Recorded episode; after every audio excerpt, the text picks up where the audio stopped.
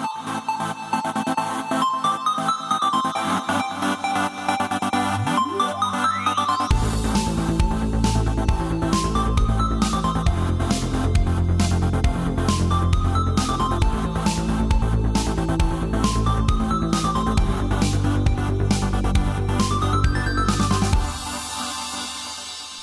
Hallå där och välkomna till Nördliv, en osensurerad, oklippt och fantastiskt nördig podcast om spel och allt möjligt. Idag är det den sjunde i tionde när vi spelar in det här avsnittet och det är avsnitt nummer 422.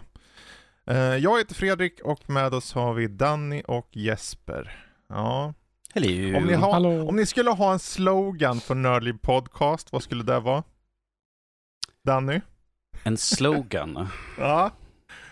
Jag kommer ihåg förr, eh, vi körde ju en del påhittade eh, slogans för podden, alltså som är så här, som med flit inte hade med podden att göra. Men om det har en slogan som har med podden att göra. För vi säger ju det här osensurerade, oklippt och fantastiskt nördig podcast varje gång, men det, eller varje gång, de flesta gånger. Men eh, Eh, finns det en slogan som, som är mer oss då? inget nörderi kommer, uh, inget nörderi undankommer oss, hur mycket du än gärna vill det. Ja, där har vi det. För vi kan ju ta upp någonting som folk verkligen inte håller med oss om.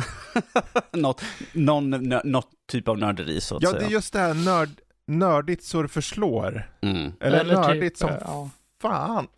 Nördigt på alla sätt och på- vis, typ för att Ja. alla har ju något eget. Alla är så unika på vad de har för eh, ingång, liksom, på vad de har ja, varit med, liksom har gjort. Liksom. sen är det så här, eh, egentligen så är det ju väldigt mycket spelsnack. Så det i, känns som att det blir, oftast blir det ju mera åt spel. Ja. Eh, det är ju där vi har ju, eh, vi har ju för, fördelen av att kunna recensera spel och allt det här, Mm. så att man liksom kommer åt spel långt tidigare. ja. Jag, menar, alltså, jag vet förr, då brukar du säga så här, Sveriges i särklass mumsigaste spelpodd, ja. till exempel. ja. Av någon anledning så var det någon gång som vi hade typ eh, Sveriges i särklass syltigaste spelpodd. Jag vet inte riktigt vad det betydde. Men det var roligt tror jag. I alla fall tyckte vi det då. det kanske kan vara typ spel, eh, en podd om spel och ibland något annat därpå. Eller där vi, typ. Om vi säger så här, det spelar ingen roll vad slogan är, det viktigaste är att vi har kul och de som lyssnar på det finner det underhållande och informativt. Podcastvärldens mellanmjölk och hushållsost. Där har vi det. Där har vi det. Eh, I spelvärlden. Men vad är det då vi ska snacka om den här veckan? Förutom nyheter som kommer alldeles strax så kommer vi snacka om Assassin's Creed Mirage. Vi kommer snacka om Forza Motorsport. Vi kommer ge lite första intryck av saker. Cocoon och Robocop Rogue City eh, och eh, ja, lite smått och gott. Kanske får vi med lite tv och film också. Eh, och givetvis kommer vi ha en Discord-omröstning och eh, vi hade en fråga också från Q&A eh, för podden då som skrivs, eh, har skrivits inne på Discord. Men jag tänker vi tar då, hoppar in på lite nyheter för veckan. Eh, det har väl varit en ganska slö vecka skulle jag kunna säga personligen. Jag tycker det ser lite så här, det har inte varit några toppnyheter, men jag har någon enstaka här. Eh, en kortis först. Eh, Diablo 4 släpps på Steam om två veckor. Mm. Mm. Eh, och eh, egentligen så, jag vet inte, det är ingen superstor nyhet i sig. Det enda som det egentligen gör, varför jag tycker det är intressant, är för att den kommer ha stöd för Steam Deck. Mm. Eh, Jag hade inte det innan alltså. Nej, alltså det var ju Battlenet, så om du ville Mm. få det att funka så kunde du få till det, men det var mycket krångel. För Battlenet har inte, alltså Steam-däcken är ju, ja, för Valve, för Steam liksom. Ja. Så att, eh, men eh, när den nu kommer släppas då den 17 oktober så ska den också ha stöd för Steam Deck. Och jag, jag är så här, ja men fan. Ah, Det skulle vara jävligt intressant att, att testa det, hur väl det funkar. Eh, Får se om vi kan eh, se om vi kan få en kod för det eller någonting. Jag vet inte. Oavsett så, ja, det är kul för er som kanske eh, bara på Steam Deck eller handhållet och så. Jag kan tänka mig att eh, Diablo 4 ändå kommer göra sig gott där. Mm. Så att eh, det var det. Men vi hoppar vidare. Eh, en sista grej här, eller näst sista för jag hittade två snabba. Eh, uppgift, Microsofts köp av Activision Blizzard kan bli klart på fredag. Ja, den hade jag med Ehm, också. Ja, Ja, det är ju egentligen så här det är ingen supernyhet så, för att eh, vi vet ju att det kommer eh, rundas av förr senare på ett eller annat sätt. Men att det ligger så nära i tiden potentiellt eh, är ju intressant, för då innebär att saker och ting kan börja planeras därefter för Microsoft. Och vi har ju, som ni, de här turerna har gått fram och tillbaka i två år nu. Mm. Så att uh, allting hänger nu på uh, det brittiska konkurrensmyndigheten CMA då. Ja. och jag vet inte, tror ni det kommer gå igenom nästa fredag, fredag den 13? Uh, kan ju hoppas att den här karusellen avslutas någon gång, för ja. jag, som sagt, de har ju ehm, CMA har ju vacklat efter påtryckningar från den brittiska regeringen ju, som vi har ju nämnt där förut att det var ju folk i regeringen som började sa liksom att vi kan ju inte vara så här motsträviga, då kommer ju ingen vilja ha, ha liksom någon handelsaffär med oss ifall vi motsäger oss en sån här stor deal. Mm. Och eh, jag, tror, jag, jag tror mycket väl att om det inte går igenom på eh, fredag den 13 så kommer det vara inom en ganska kort tid. För att jag menar, det har pågått mm. i två år nu den här affären och det, det är egentligen bara de som sätter emot sig. Ja, Sony såklart också, men att de har ju gett upp på den punkten mer eller mindre. Ja, så. men Sony, det är ju mer än, det är bara något de behöver göra, mm. känns det som. Uh, mm. Men CMA, det är ju något som på riktigt kan stoppa. Uh, men jag tänker, det är ju också, jag tror också att det, det kommer få sin upprinnelse nu. Uh, och det, det ligger ju, det ligger nog mycket press där från Microsofts sida. Det är så här, de har ju, jag menar, skulle de vilja lämna, det har ju varit snack lite löst om, okej okay, men hur, hur påverkar vi det här? Hur kan vi ta och uh, kanske skippa Storbritannien på ett annat sätt? Kan vi, alltså de kommer ju hitta ett sätt ur det bara, mm. tror jag. De kommer hitta ett sätt. Ja, det, blir, det är ju enklare det vill ju att... Inte, det vill ju inte Storbritannien att det ska ske, att de ska på något sätt det är därför det har varit en del snack i, i, i Storbritannien om att nu, nu får vi Ja, jag menar, det är ju enklare nu för eh, Microsoft att skippa Storbritannien sedan de klev ur EU. Så att de är ju sin separata mm. enhet där ju, så att ifall de vill skippa det, skulle det, det potentiellt skulle det vara möjligt att kunna skippa dem precis. rakt överlag. Eh,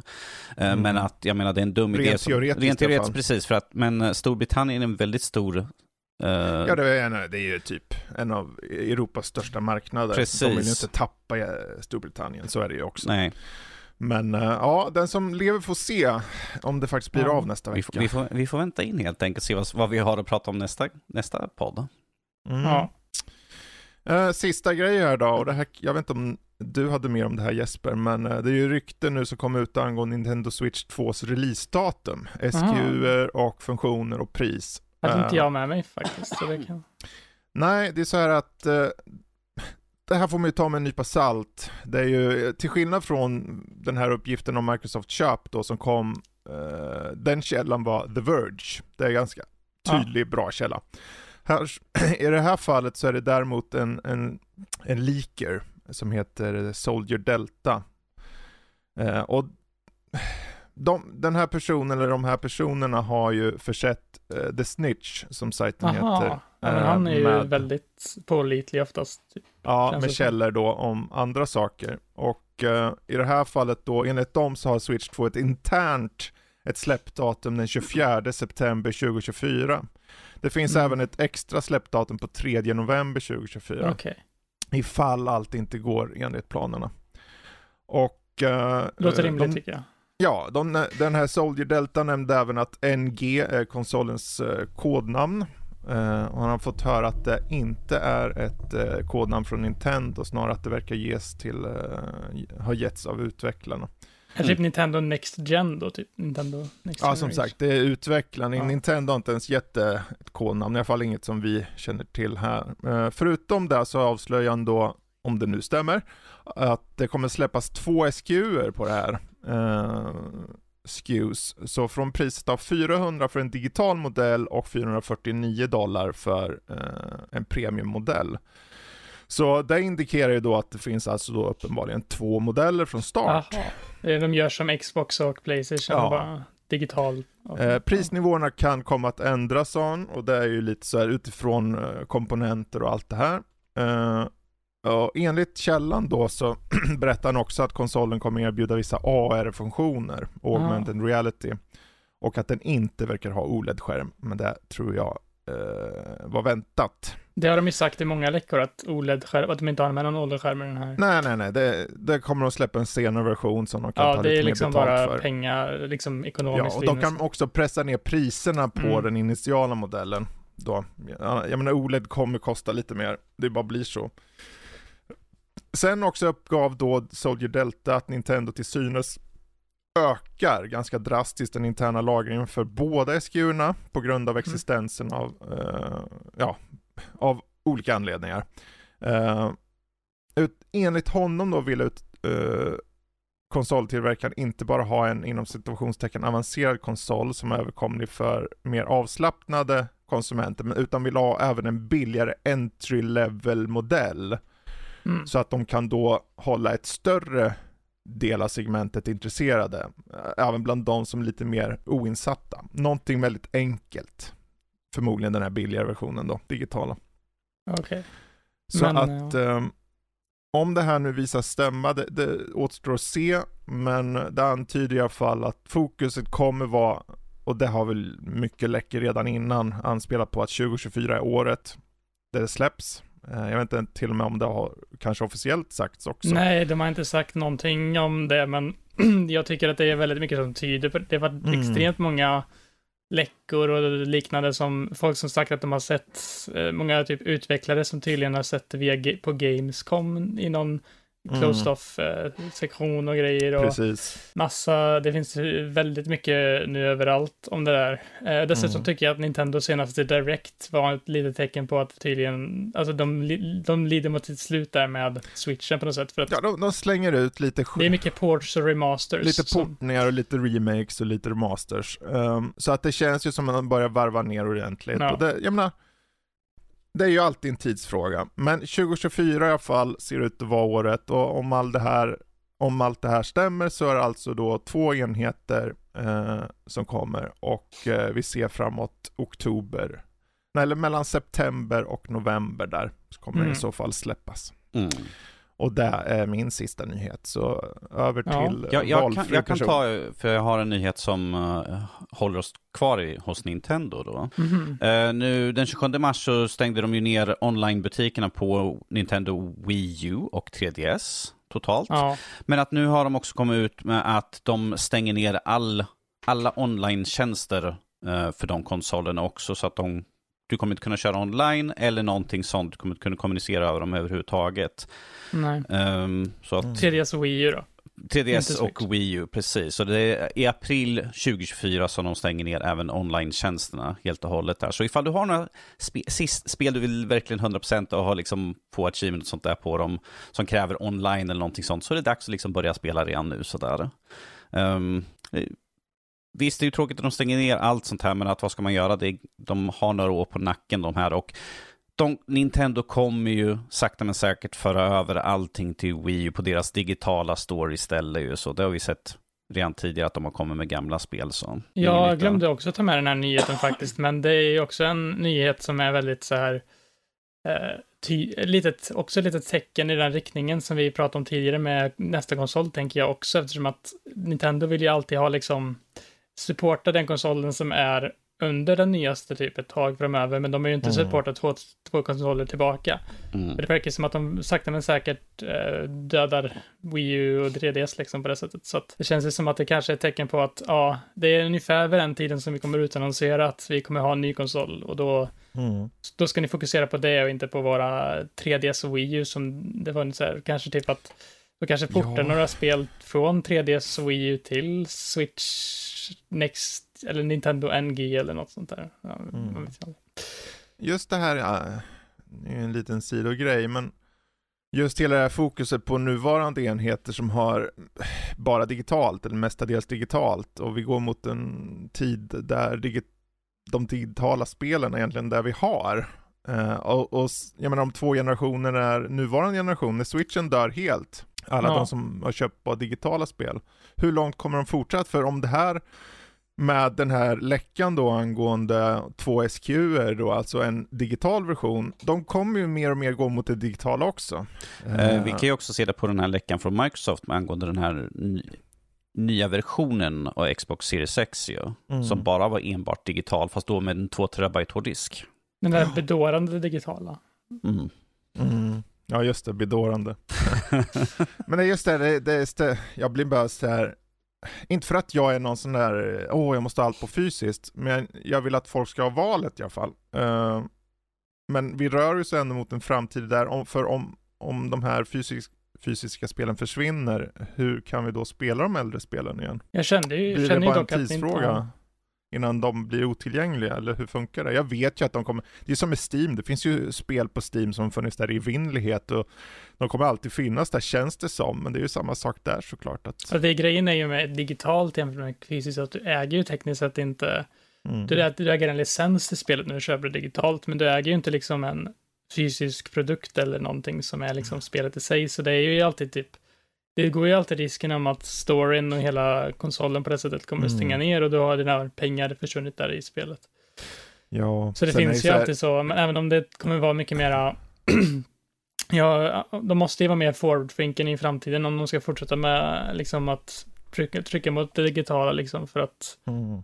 konsoler som eh, Ja, om de bara har digitalt som ett val, nu verkar det som att de kommer ha både fysiskt och digitalt men om framtiden om det bara blir digitalt, då måste man ju ha mera Ja, det här måste ju leva kvar, liksom, eller Lite typ förvaring. övertala de som redan inte, inte investerade i, Så här, game preservation liksom. ja Men vi precis. ser ju mer och mer sånt komma upp liksom, komma in i bilden. Men eh, Jag menar, jag, jag menar tänker, vi har ju sett Nintendo redan. Det finns ju, jag vet inte, jag köpte några, jag vet inte, det har kanske du också gjort Jesper, man har köpt något spel och säger, ja men du trycker in den här lilla kassetten eller vad man kallar Mm. den. Och sen måste han ju tanka ner skit i alla fall. Ja, det är ju lite tråkigt att det går mot det Alltså nu. det är ju så här, och där på Xbox är det ju också så, det är så här Ja, Xbox, Playstation, Playstation. också. så att det är så här, skivan eller eh, disken eller vad fan man vill kalla det liksom, är ju bara liksom där för att initiera snarare. Som att om du får det här första nu, sen måste vi tanka ner i alla fall. 50 gig senare, 100 gig senare sitter man där, åh det tar aldrig tror jag slut. läste typ Borderlands 2 kommer till Switch, när de nu var. Eller trean menar jag, trean kommer till Switch. Och då var Mm. det typ 60 gigabyte nedladdning när du hade sett i kassetten. Ja. Typ. Och det känns, va? Jag menar, vad det egentligen säger där att vi är ju redan där på sätt Ja. vis. Det är bara att det är ett svepskäl. Att ja men jag får minsann min lilla diskett på switchen, men du får ju ändå tanka ner i, i Ja. vissa fall. Jag menar, jag menar, stänger de ner tjänst så ifall, de, ifall det finns ett spel faktiskt på kassetten eller skivan så kommer det vara 1.0 med alla buggar och allt sånt där som finns Ja. ju. Men, Ja. men jag menar, vill de att folk ska enklare eller snabbare gå över till digitalt, sänk priserna drastiskt. Det är därför de kommer de här flera olika SKUs. Vet du. Mm. Mm. Eh, Jag menar, eh, spe, eh, digitalt spel och ett fysiskt spel kostar lika mycket ju, så att varför Ja. inte... Sen är det så här, jag ska väl erkänna att ärligt talat, eh, när jag kör, jag har nog inte använt skiva på par år på, på konsolerna. Faktiskt. Eh, merparten av Playstation 5-spelen som jag kör eller eh, Xbox Series X-spelen är alla digitala jag kört senaste året minst. Nu när jag tänker efter. Och säkert längre. Så att jag, jag, det är så här man tänker, Åh, vad skönt att jag kan ha det på skiva. Men ändå är det de digitala jag kör. Och egentligen, det kanske är så alla gör egentligen. Så att det är ju vi som dikterar. Mm. Sitter vi här, ja, jag hittar med näven mot de här gat Och sen är, kör jag bara digitalt i alla fall. Jag får ju skylla mig själv då i slutändan. Eh, Det är ju lite så som är grejen med digital, varför det går mot digitalt, eftersom att det är ju det folk, Jo. väldigt många går mot liksom. Ja, och jag tror vi snackade om det bara här om veckan eller något. Jag menar, eh, någon beklagar sig över digitalt, så här, åh, jag, jag sitter minsann och kör. Och så frågar man en Steam-användare, du, är du sur på digitalt? Alltså jag har ju kört digitalt i 15-20 år snart, alltså vad är grejen? Jag, jag tror att senaste spelet jag köpte till PC, eh, jag kommer inte ihåg vad det var för spel, men det senaste jag köpte det var liksom, det var en, en förpackning. Och när jag öppnade upp den så var det en kod på en liten lapp inuti. Mm.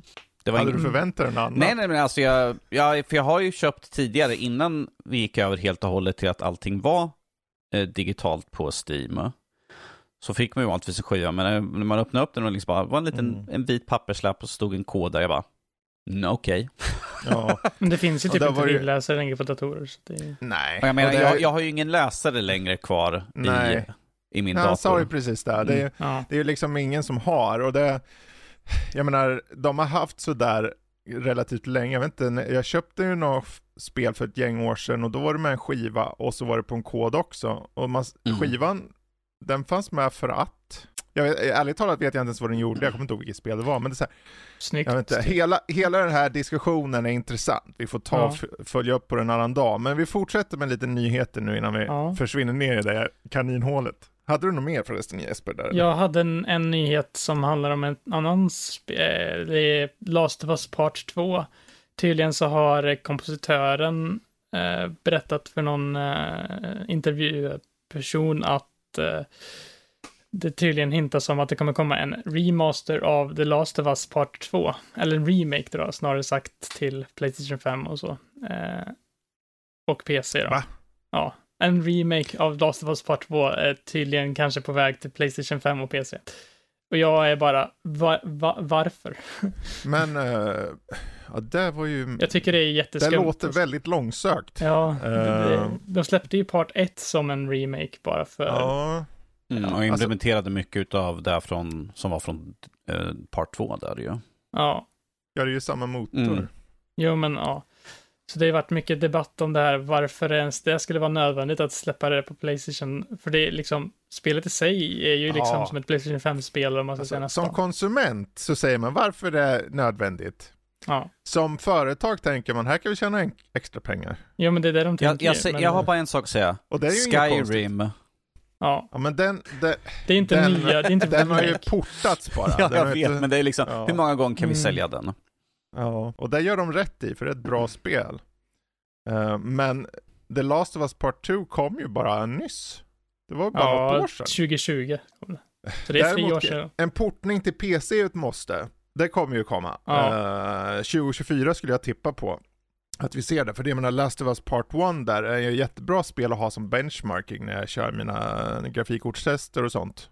Så jag hoppas tvåan kommer. Eh, och lite extra lullull i den. Eh, samtidigt så verkar det ju som att Factions DLCn eller det här som de skulle göra till tvåan också skulle vara läggas på is nu tydligen. Tydligen så Mm. kanske inte blir någonting av den eller så kommer det vara någonting som de inte prioriterar just nu i alla fall. Eh, Ja, det är mycket, mycket layoffs nu så att... ja, Precis, Det jag har mig- jag att de sa att det var under arbete men att det just nu är det på is i alla Mm. fall. ja. Jo, men så är det. On ice. Mhm. Eh, så jag hade en nyhet till Mm. och det var Assassin's Creed Mirage tydligen ska smyga in Denuvo med dag 1-patchen. Eh, Mm. Och Denuvo är ju en eh, så här, Kopieringsskydd. ja, som checkar du kan, att du inte kan modda eller fixa något Mm. eller typ göra grejer med spelet som är kanske olämpligt enligt, ja. Eh, Det är ju nej, det är mer-. Mer mer vanligt att folk lägger in det här Denuvo nu. Eh, Ja, alltså, men om inte jag minns fel har de sagt på förhand att de skulle släppa in, eh, ta in det. kanske de skulle, Ehm, att det skulle komma på Day One-patchen. Ja. Eh, det är väl mest att det, det är ju i, sam, i sammanhanget är ju kruxet att det som vi recensenter har testat har varit utan. ja, I alla fall de som suttit på PC då antar jag. Jag vet inte om det nu finns på konsoler också, jag har ingen aning. det borde Ehm, det göra, tror jag. Kanske, men eh, att det kommer på i alla fall PC nu då, efter när recensenter redan har testat och inte fått några potentia, potentiella problem av det. Jo, Eh, det är väl det tror jag som jag tror folk har beklagat sig över. Det, att det varit känt, det har de, jag Det tror de själva officiellt sagt att det ska komma. är inte det någonting som kan, när de lägger in det, kan inte det typ eh, förstöra prestandan lite grann och sånt. Jo, de hade ju själva kommenterat att det inte skulle påverka, men Mm. det, Det det det. vet vi ju inte förrän Nej. det har implementerats. Ehm, men Day One-patchen, den, den borde väl ha släppts då? Ja, det Eller borde den ha gjort, för det spelet är ute nu, så Ja. Ja. Så att, eh, jag vet inte jag har om inte någon hört någonting be- om jag någon har som inte klagat hört- på det. Nej, jag har inte hört heller. Men det är i alla fall någonting som finns, som folk vill veta att det Mm. finns. Mm. Ja. Ja. ja, värt att tänka på. Hade du någon mer liten godbit eller var du klar där? Jag var faktiskt klar där, jag hade Ja. inte så mycket den här gången. Nej. Hade Danny något eller? Yes, eh, vi har här till exempel att Sony lanserar en filmapp för deras PS4 och PS5 där 100 Ja, just ja. filmer ska ingå gratis för PS Plus-prenumeranterna. Eh, Mm. Så det blir intressant att de har en egen, där de faktiskt släpper sina egna filmer. De har ju ett par stycken, men att de har ju vanligtvis eh, sålt, eh, eller hyrt ut sina filmer till andra som släpper dem och har på deras Mm. streamingtjänster, till exempel Netflix, Netflix. är ju stor där ju. Så att, det, där tycker jag är lite intressant att det kommer nu och så finns på Playstation sådär. Eh, jag ska väl testa den när den Mm. väl släpps bara för att kolla Mm. eh, hur, vad det finns för någonting. Eh, men de skulle tydligen släppa Gran Turismo tidigt under hösten nu sådär. Eh, Är det bara liksom Nintendos, är inte äh, Sonys med Sonys egna filmer va? Nej, det kommer inte bara för jag ser här det som filmer som nämns Looper, Kingsglaive, Final Fantasy 15, Elysium och Resident Evil Damnation. Eh, Ja men och- de är ju inte Sonys. Så Precis, så att det kommer ju vara andra filmer också sådär. Eh, Men de har ju Spiderman Across the Spiderverse, Sp- Spiderman No Way Home, Uncharted och Ghostbusters Afterlife är några som nämns i alla fall här. Så. Men Ja. att just nu kommer det i alla fall 100 filmer utan extra kostnad, förutom den kostnaden du redan betalar för tjänsten, så att Mm. säga ju. ja. Okej, vi fortsätter med lite mer kostnader. eh, och det här tycker jag är lite så här, ja. Meta eller Facebook som de hette förr, precis som Twitter är X nu, det namnbyten det gör ingen skillnad. Heter alltså. Facebook Go on. Yes, de, ska, de funderar på att börja ta betalt för att använda tjänsten och Instagram. Men det Just är det. sån här, vill du slippa onödig reklam och inte vill att vi ska samla in dina uppgifter för att kunna ge dig sagda reklam så får du betala en kostnad här. Jag tror det skulle vara cirka 115 kronor i månaden för att slippa reklam och Jag sånt. kommer ihåg den där tiden när Facebook var allting alla snackade om, Ja. hela tiden överallt. Ja. Eh, den tiden är förbi sedan länge. Mm. Facebook, det är typ eh, inskränkta gamla gubbar som vill skicka ut sina rasistmeddelanden överallt, känns det som. Peppar, Mm. peppar. Eh, Men jag använder fortfarande Facebook. döda Facebook. Det som är synd med, nej men vi behöver, ingen använder Facebook. Det är ju pensionärer. Men Instagram däremot, Mm. den, den funkar ju väldigt bra liksom. Det är många som använder den i alla fall. Ja, och framförallt så i och med att bara dela bilder, är inte lika mycket rasism där om man säger så. Om inte bilderna har något rasistiskt budskap. De brukar man kunna anmäla på ett bättre Ja. sätt. Mm. Istället Jo, för jo. små grupper överallt. Man ser ju tydligt kanske om det är något sånt. Liksom. Ja, att sätta betalning på att då dödar de både Instagram och Facebook, tror jag. Ja. Ja, men det här är ju en eh, ifall du vill slippa. Annars så fortsätter du bara som vanligt. Jag har ju hört att eh, tydligen men- så ska ju Twitter eller X då också börja göra det här, fast då för alla användare, typ att de ska... Elon Ja. Musk tyckte det lät det är som en kul idé. för, dem, för dem att sätta en betalning för dig som kanske vill, Mm. ja, då är det ju något som måste ge vika. Ja. Alltså, då är det reklam var femte minut. Ja, liksom, det, det är ju liksom, jag menar, för du sitter på Instagram, när du scrollar ner så är det reklam var och varannan inlägg där det redan reklam. är nu. Ja, precis, men det är ju det. För den här, den här går under namnet SNA, Subscription No Ads. Mm. Så det kommer ju bara att du, du sli- det är ju som att ha Det är som YouTube. YouTube utan- Red, det är liksom Ja. att du slipper ha reklam. Du betalar för att slippa det. Det är ju som Ja. vi ser på väldigt många sådana här streamingtjänster. De har ju också att du, sådana olika tiers. Du kan ha standardnivån och sen har du en som kanske är lite dyrare. Och sen har du en som är eh, nästan gratis fast det är en ad tier där du får reklam emellan. Så det blir ju så att titta på tv förr i tiden, så här med reklam mellan varenda sak du än kollar på. Gud. Mm. Alltså jag står inte ut med reklam. Jag märkte det, jag satt och kollade, för första gången startade jag upp tvn och kollade på gammel-tv. Ja. Och, och, och märkte det, fan, det är sån här reklam här. Jag stängde av tvn och gick till datorn istället. Jag orkade typ tre sekunder. Och jag blir lite så här, men gammel-tv, hur många tittar på kanal 5 idag? Alltså förr, förr hade de en Äldre. publik på, Människor. ja, för förr hade de en publik på 200-300 000, kanske 500 000 något. Men det kan ju inte vara mer idag. Nej. Nej. Stackars gammel-tv. Om vi säger så här, jag har inte ens någon kabel inkopplad Nej, för inte att jag ha heller. TV. Jag körde ju bara den här eh, SVT Play eh, live-grejen. Mm. Ja. Eller inte SVT Play, det var TV4 tror jag. Det är bara när jag åker över till morsan som jag står och kollar liksom bara, vad kollar du på för någonting? Som kommer det reklam upp. Jag bara, ah, Reklam, Mm. just det. TV4 Play, då startar den med reklam på en gång. Precis. Välkommen Ja. till reklamkanalen. Äh, vi menar tv-kanalen. Ja, ja. ja det... Oh well, oh well. Men ehm, Jag har en sista här. en sista Och då. det här är en Ja. som har... Vi pratade om det här för många år sedan. Det här är Nu om- kommer det roligaste avslutet. Nej, nej, nej, nej, nej. Eller Nej. ja, vi, det beror på hur man ser på saken. Eh, det här är nu att fem före detta Ubisoft-chefer blev här nu i veckan arresterade av fransk polis. För att de... Det här är från när Ubisoft hade de här stora skandalerna med sexuella trakasserier Ja, och ja, de ja. skött, misskötte sig.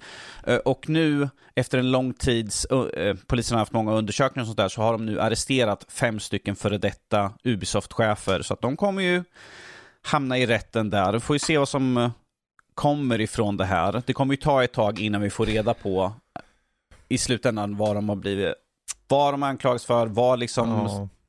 De kommer förstås till skuld för, men att nu har det i alla fall hänt. Det här är ju, vad är det, måste ju vara fem år sedan. Eller något sånt där. Det känns som det. Ja, det känns som att det, det var ju typ 2017, 18.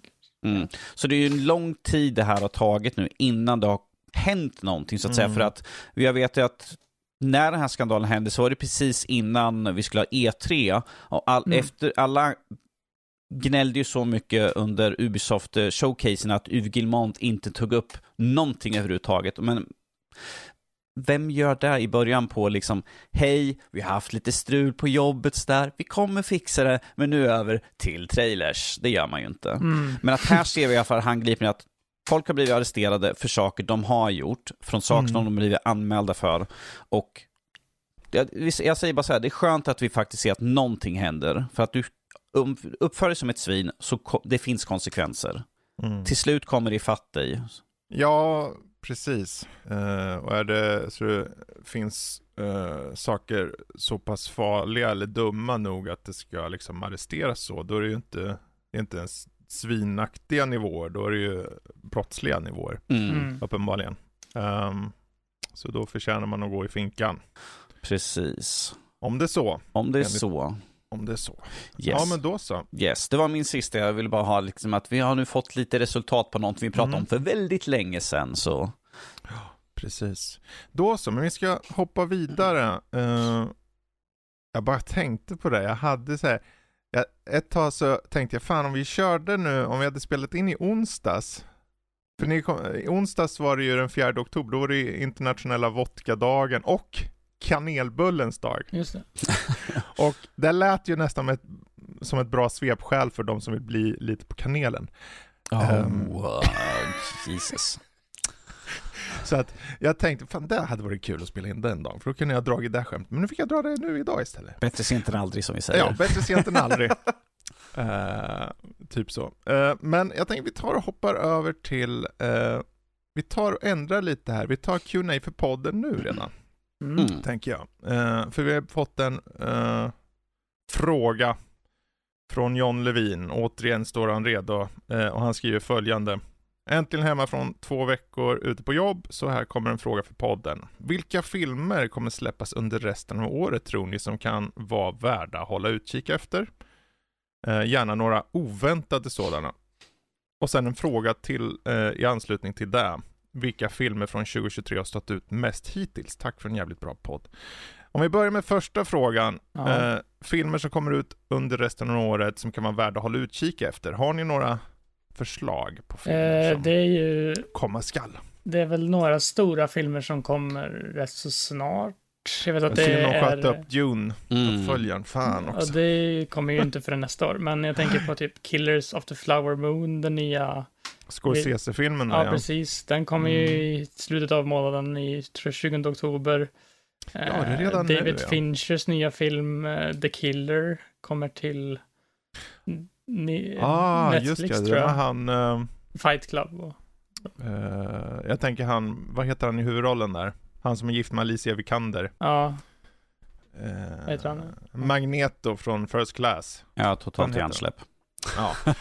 ja, hur som helst, ni vet hur det är när man Han är vet känd vem från det. Assassin's Creed-filmen också. Mm. Eller, Rebel ja, känd, Moon, eh, kanske. Zack Snyder. Alltså jävla också. skitfilm. Rebel Ja. Moon, Zack Snyders nya film kommer ju i slutet av månaden, eller Ja, december. just där. ja. Ja.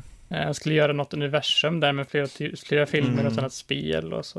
Eh, Boy and the Heron, Miyazaki-filmen. Jag vet inte när den kommer exakt till Sverige, men jag vet att den kommer i USA typ. Mm. Och- Och i Storbritannien kommer den i slutet av december tror jag. Mm.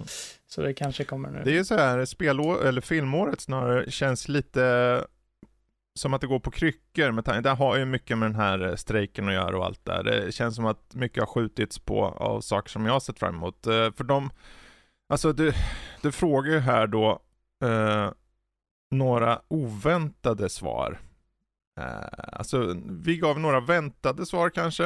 Eh, Mm. Jag kan säga att ett oväntat kanske på svensk front den 25 december släpps den här Hammarsköld. Mm. Som ärligt talat ser intressant ut. Det är Micke Persbrandt i huvudrollen. Mhm. Eh, som Dag Hammarskjöld. Jag tror, det, ja den kan vara. Trailern såg inte, gjorde att den såg lite intressant Ja, ut i alla fall. Jag brukar inte se så mycket svensk film och särskilt inte på bio. Men den där ser lite mer internationell ut och lite mer som att de har lagt en bra budget på. Och, och Micke Persbrandt kan vara bra ibland. Så att eh, kanske den är en lite mer annorlunda film, vad vet jag. Eh, har ni några andra förslag innan vi går över till hans andra fråga? Eh, Jag, jag är lite nyfiken på, um, vad heter den för någonting? Five Nights at Freddy's. Filmen som kommer. Ja. Lite, Kommer. lite B-skräck, så att säga. Med, Jo, med spel, spelrelaterat. Ja, jo precis. Men jag, jag tycker om sånt. Jag vill ha någonting jag kan sitta och liksom, jag bara, oh Jesus, de gjorde verkligen det. Åh, Ja. gud. Du Det här gillar är- att bli ja. arg på film. Nej, The alltså, jag, jag gillar att liksom bara himla med ögonen lite grann. Jag bara, jösses, här, okej, det, är stand- det här, det här, det här är liksom Ja. klass, sådana saker som man alltid har med i skräckfilmer sådär. Mm. Eh, The Marvels, den nya Marvel-filmen kommer väl rätt så snart. Mm. Eh, Jag vet inte hur mycket hype det är omkring din do- den dock. Det känns lite så här, Den känns ganska sval ärligt ja talat. väldigt så mycket tycker så. Eh, Men, men, eh, den kommer i alla fall. Den kommer, nu gav inte vi några datum men att eh, det är bara att googla. ja. Google it. Eh, Lite, lite, lite eh, drygt svar så. Men eh, vi eh, hoppar vidare till andra frågan hade och det var ju då vilka filmer från 2023 har stått ut mest hittills? Har ni någon film som ni har sett i år? Som också har kommit ut i år? Eh, den som är, det jag kommer på just nu är Oppenheimer. Ja, den tänkte jag också säga, men den är ju Mhm. så väntad, känner jag. Ja, han eh, säger ingenting om väntat eller oväntat, bara den, vad vi tycker. Eh, Across the Spider-Verse tycker jag var rätt bra. Eh, jag tyckte Barbie var jättebra. den var faktiskt. också bra. Um, Oppenheimer har inte hunnit sett den. Den är Kommer, bra. pratade ni om Oppenheimer i podd tidigare eller? Nej, jag tror att det var ju typ uppehåll då, så det blev som glömde typ av det, tror jag. Aha. Jag tror, vi nämnde, jag tror vi nämnde den i förbifarten medan vi pratade om något annat, jag och Kalle. Eh, jag tror, Okej. vi, jag, tror, ja. jag tror aldrig, vi aldrig gick in på riktigt djupet så att säga om Nej. filmen. Det var, vi, det var liksom så här, vi gick från ett ämne till ett annat sådär tror jag det var. Ja. ja, för den har inte jag sett än. Jag är nyfiken på vad folk tycker om den faktiskt. Men den är Eh, värd att se då. Den tycker jag är helt klart är värd att se. Jag tycker det är ett Mm. väldigt eh, gripande drama där. Om man tänker på svenska premiärer, om man tänker så, så The Whale tyckte jag var rätt så stark tidigare i år. Ja, just det med Eh, Brendan Fraser. Ja, precis. När han spelar en Mm. stor fet snubbe som har svår... Ja, just det ja. Jo, men den var ju väldigt stark. Ja, den är väldigt bra. Han har ju vunnit, pri- Ja. han har ju vunnit priser för den ju. Så. Ja, det är Han vann ju Oscar för den. Mm, Ja. Det också. Jag sa ju priser. Han vann the prize. The liksom, prize, ja ja. För, eh, för folk som i filmbranschen. Mm. Ehm, ja, men vad bra. Det är väl de som står... Ja, det, det här året har ärligt talat inte varit så mycket film för mig. Jag har inte sett så mycket film på bio alls känns det som. Eh, inte som jag kan komma ihåg. Man har säkert sett något som man har glömt bort, men Barbie var den som stod ut. Jag, jag, jag har Ehm. bara sett tre filmer på bio i Mm. år och det var liksom Ant-Man eh, and the Wasp, Och fy fan, just ja. The Eh, Flash, inte rekommenderat. förträngt. The Flash Ja, såg ja, jag just också. det. The Flash också ja. Ja. Och Oppenheimer. ja. Såg Så- faktiskt aldrig The Flash, men jag har hört så mycket grejer om den. eh, som har varit lite, jag vet inte vad Den tänka. är eh, speciell. Ja, alltså, Alltså, om vi säger så här. Jag har haft väldigt låga förväntningar på den filmen. ehm, men att eh, den, den var väl underhållande på sitt sätt. Det finns saker som jag irriterar mig på, det finns saker som jag tyckte var har, intressant. Den har saker som inte funkar. Mm. i sig. Mm. Men om du bara är ute efter att se ren underhållning så kan du nog kanske bli underhållen. Om, om du vill se en bonkers film så är det rätt, rätt film i alla fall. Så där. Den har ju Mm. lite udda Precis. saker som händer i den. Då så, men då tackar vi eh, John för att skriva det här. Är det så någon annan vill skriva till oss, antingen via mail, info at eller över Discord, eh, så finns det ju alltså då en chatt där inne på Discord som heter Q&A för podden. Bara skriva en fråga eller fundering eller vad som helst, tar vi upp det i mån av tid. Mm. Eh, så hoppar vi in på vad vi själva har spelat, sett och allt det där. Och eh, frågan är då, vad är mest intressant? Vad vill folk att vi ska prata om först här? Jag ser ju mängder av grejer inskrivna. Jag blir lite så här när jag ser allt, jag bara, hinner vi ta upp allt det här idag? Ehm, Ja, ja, vi kan väl börja med, med dig Fredrik på Assassin's Creed Mirage tycker jag. Eh, Mm. Så vi redan har nämnt det lite grann så att säga. Ja, ja, vi kan börja med Assassin's Creed Mirage som är ett av eh, det här avsnittets största spel, tror jag. Um, det är ju egentligen i mångt och mycket samma gamla. Det är nästan lite så här småputtrande. Det, det känns som att det är lite svagt från Ubisofts sida på ett sätt att släppa det, men samtidigt lite kul att de gör det. Det är lite svårt att förklara. Det är ju, och varför jag säger allt det här, för att de har ju gått tillbaka till det här klassiska, eh, lite kortare linjära upplägget. Uh, och du har den gode Basim som var en sidokaraktär från Assassin's Creed Valhalla. Och du egentligen får se hans uh, origin story, kan man väl säga. Uh, och det är egentligen allt. Storymässigt så är det som vanligt då att det är ju ett gäng baddies som gömmer sig i kulisserna och du ska liksom med lite ledtrådar ta reda på vilka det är och sen har, har, du, har du ihjäl dem. eh, och vilka de är och så spelar egentligen i storyn inte så stor roll. Eh, det, det känns som att det känns som att spelet är en tydlig DLC egentligen. Eh, Men för vad det är, att gå tillbaka till det här lite mer stealthiga, lite mer arkad-stealthiga som det här är, att du liksom smyger runt och hoppar ner på folk, hugger en kniv i dem och vakten fem meter bort har inte märkt det, så smyger fram på honom så sätter du en kniv i ryggen. Det, det är lite roligt ändå. What was that? Oh, it must be the wind. Det är ju synd, visst AI är ju, alltså det är ju dum som spån alltså. Det är så här, jag kan Mm. döda, jag liksom, det är ett fort, jag smyger in och var 50 meter står en soldat som jag har ihjäl. Ingen märker något. Eh, och när de märker något så springer jag iväg och sen så kommer jag tillbaka och hugger dem i ryggen i alla fall. så att, men det gör åtminstone att spelmekaniken blir lite rolig. Men då kan det bli liksom så här, du, lo- du låtsas vara en stealth, men du behöver egentligen inte göra det, för de är så dumma ändå som Mm. jag fattar. Ja. Ja, typ så. Men det, det är väl mest att det är Bagdad i sig är, är en stor fördel känner jag. Just att, att ta del av den här kulturen och de har ju som förut de här historiska aspekterna också. Du kan lära dig mer saker om Bagdad i det här fallet. Mm. Ehm, och givetvis finns det anspelningar på Prince of Persia.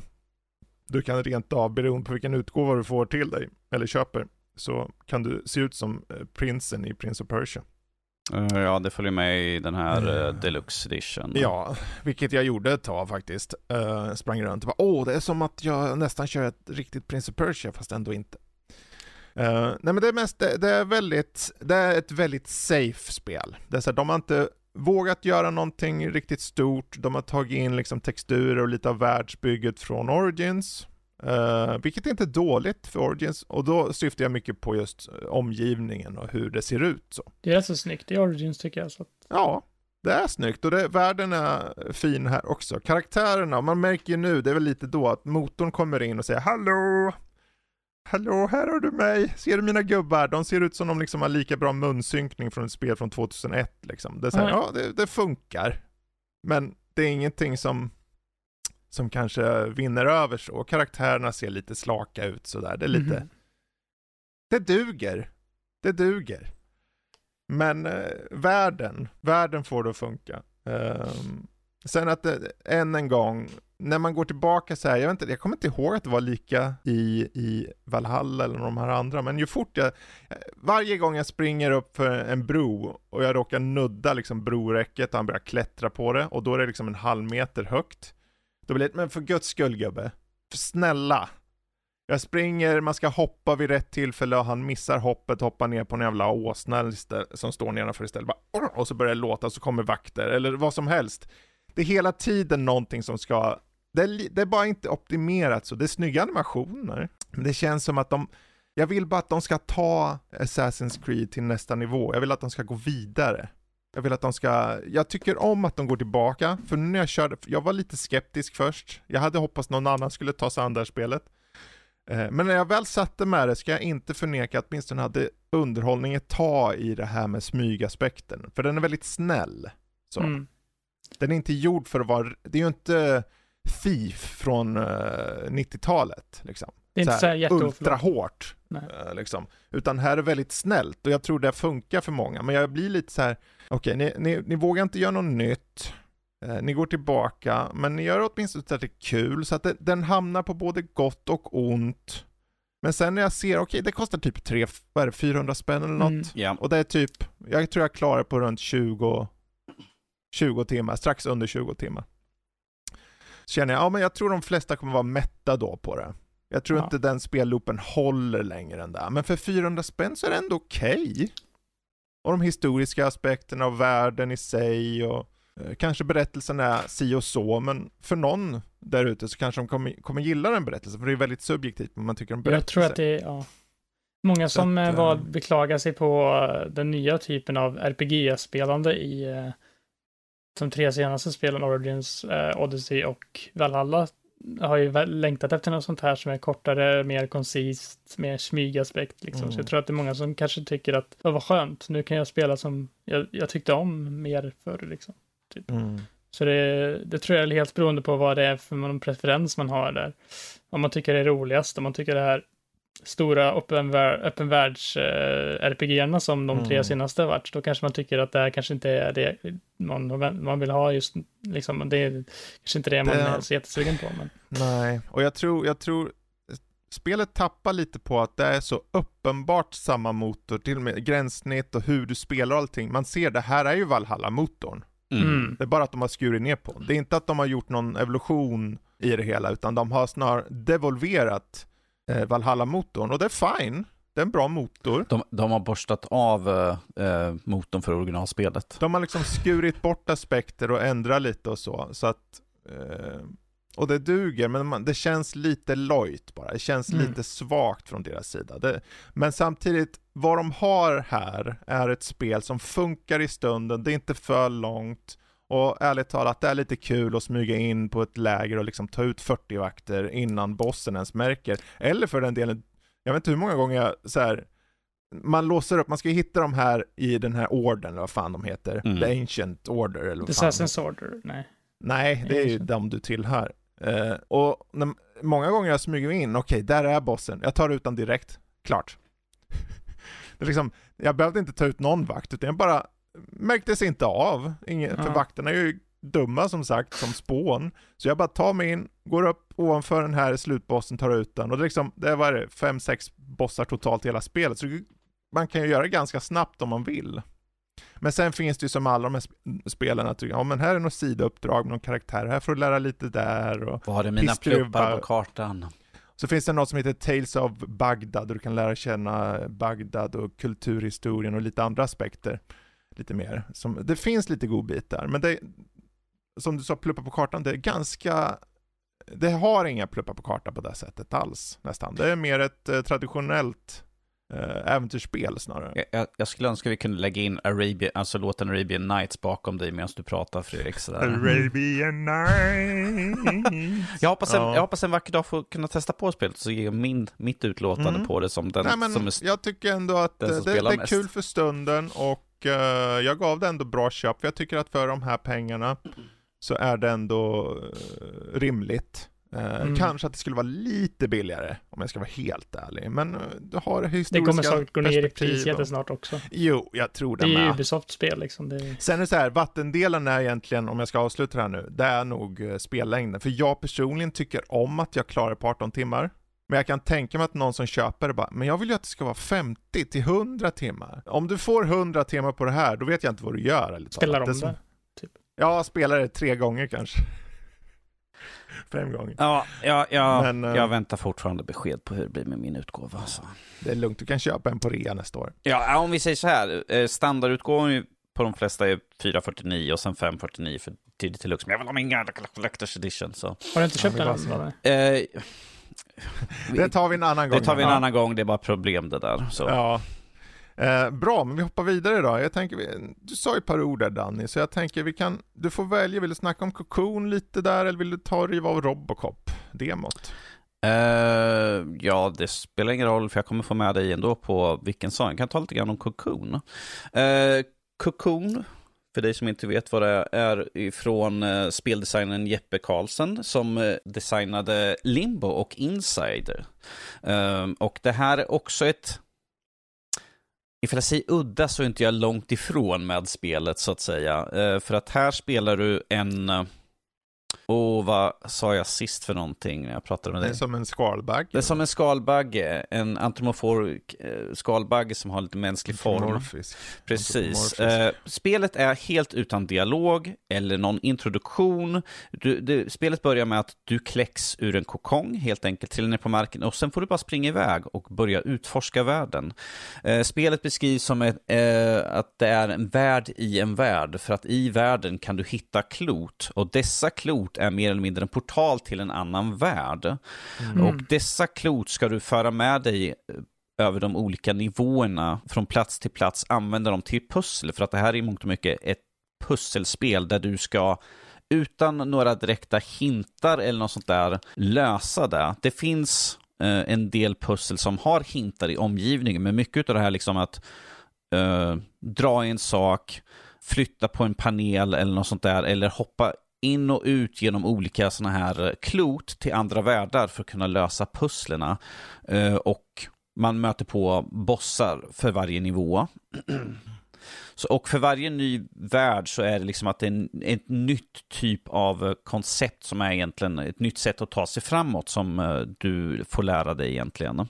Mm. Eh, Så att det är väldigt mycket eh, pussel, där man får lite abstrakt tänkande, liksom att tänka lite grann utanför lådan, för att en del kan vara liksom, man bara sitter så här, vänta nu, vad är det här för någonting? Så får man gå runt, titta lite grann, så man bara, okej, vänta, ifall jag flyttar på den där, drar den dit, hoppar ner på den, åker upp där och sen dit och sen springer jag Fast tillbaka. de är ju i regel ganska logiska, det är inga abstrakta de så. Jag tycker de är så här, det är väldigt tydligt att du kan lösa det ganska enkelt. om, om man går och tittar omkring, jag brukar liksom bara, Mm. nu, ska vi, nu ska vi springa igenom här och sen står man en stund och tittar på en sak och jag bara, vänta, vänta. För det Du finns... får, om vi säger så här, du får ju inte 40 olika val, utan det är Nej, liksom alltså jag funderar ju på det i början av spelet för att jag sprang ju runt och bara liksom tänkte att ja, men jag går och kollar den här vägen och sen var det liksom att man åkte iväg på en plattform så kunde man inte åka tillbaka och jag bara kollade jag allt som fa- fanns det några Mm. fler vägar? Det är jag osäker på eftersom jag tog en väg som ledde vidare så att säga. Och då funderade jag så här, men jag gick inte upp för det där stället, fanns det någonting där?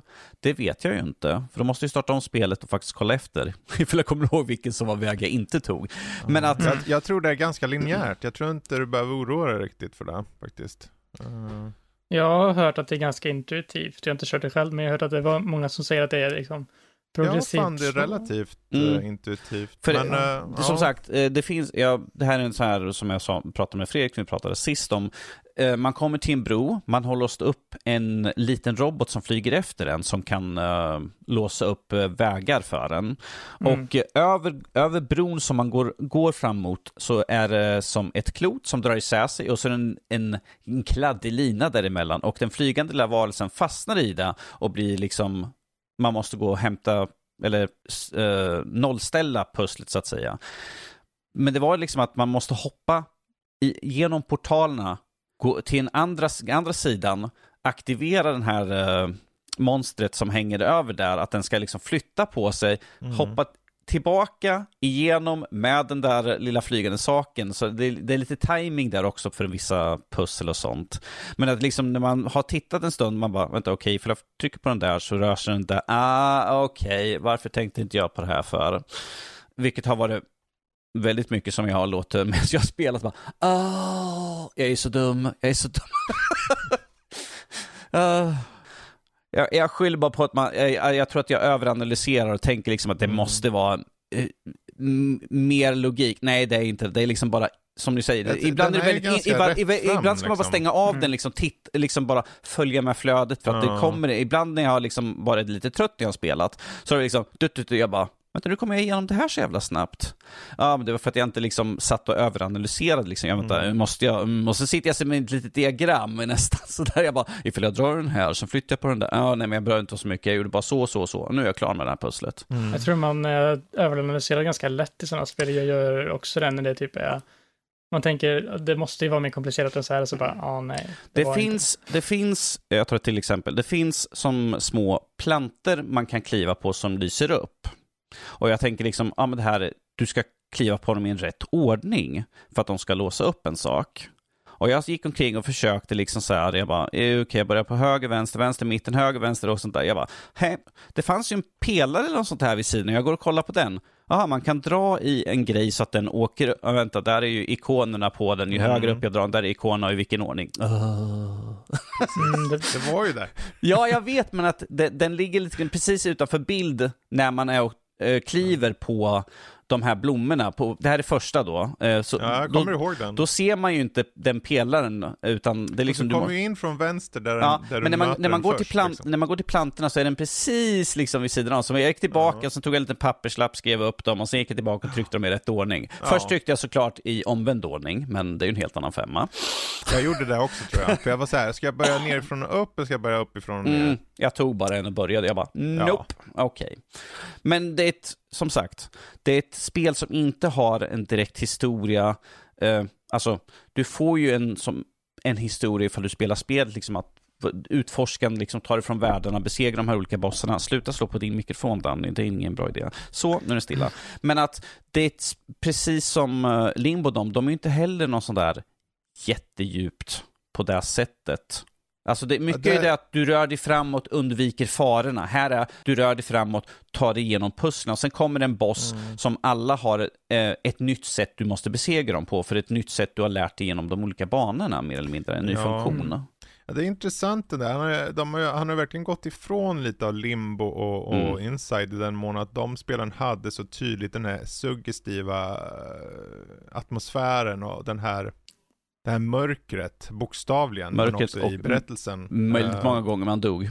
Brutalt. Medan det här är ju betydligt mer fokuserat på gameplay. Det, är liksom den, det kändes som att han, han bara, ja men den här spelmekaniken tycker jag om. Jag gillar pussel. Jag vill ha, upp, det är ju pussel, egentligen är ju Limbo och Inside också pusselspel. Mm. Um, om en väldigt mörka sådana. Uh, men här känns det som att han har gått mer in på, ja men det ska vara lite, lite myspussel snarare. Sådär. Um, på gott och ont. Mm. Men um, ja, Cocoon finns i alla fall på Game Pass för er- där ute som vill testa det. Yes. Eh, Det ska ju bara vara en fyra timmar långt så att det är ju ingen superstor tidsinvestering i alla fall. Nej. Typ sådär.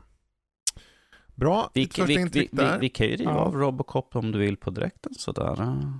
Eh, ja, annars tänkte jag vi kan låta den sparas lite, ta vi hoppar in på Forza. Mm. Ja. Uh, för eh, jag har känt på det lite grann. Jag fick för övrigt en, en kod av uh, våra vänner på, uh, på Xbox höll jag på att säga, men i förlängningen HK Strategies. Så att det bugar man och bockar man för.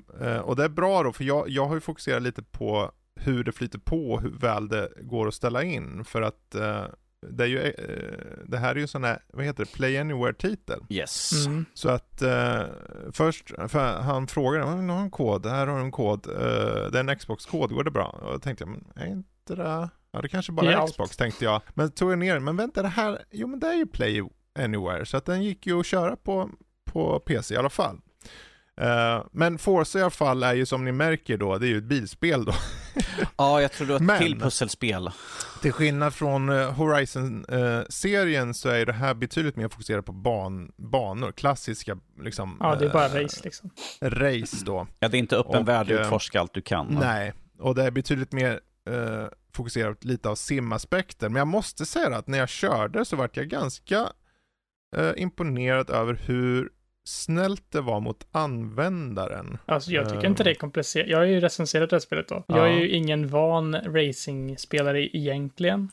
Eh, Jag har recenserat ett spel som heter typ Assetto Corsa Competizione och det spelet var extremt mycket Mm. mera oförlåtande mot spelarna. Yes, Je- hardcore Je- Jes- sim. Je- Jesper, jag är fortfarande ledsen att jag slängde det på dig.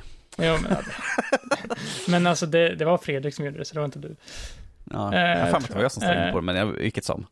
Ja, eh, det var i alla fall, det, det, det som jag förundrades över är extremt mycket liksom eh, tweaks du kan göra med svårighetsgraden och sånt. Det finns Mm. liksom när du startar spelet så kan du välja liksom vill du att det ska vara liksom penalties och grejer och allt möjligt sånt där.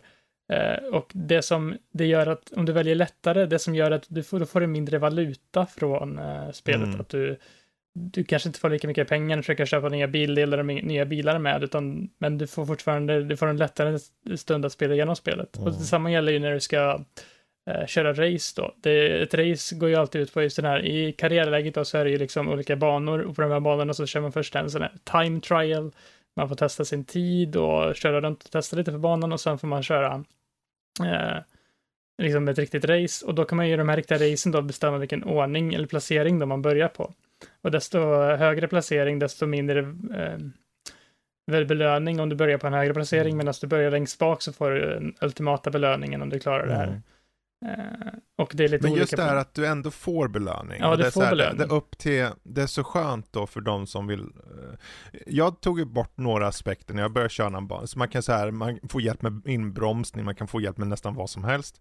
Och det här är inget nytt för bilspel. Eh, många, många av de nyare uh, racingspelen har ju den här typen av, av hjälp.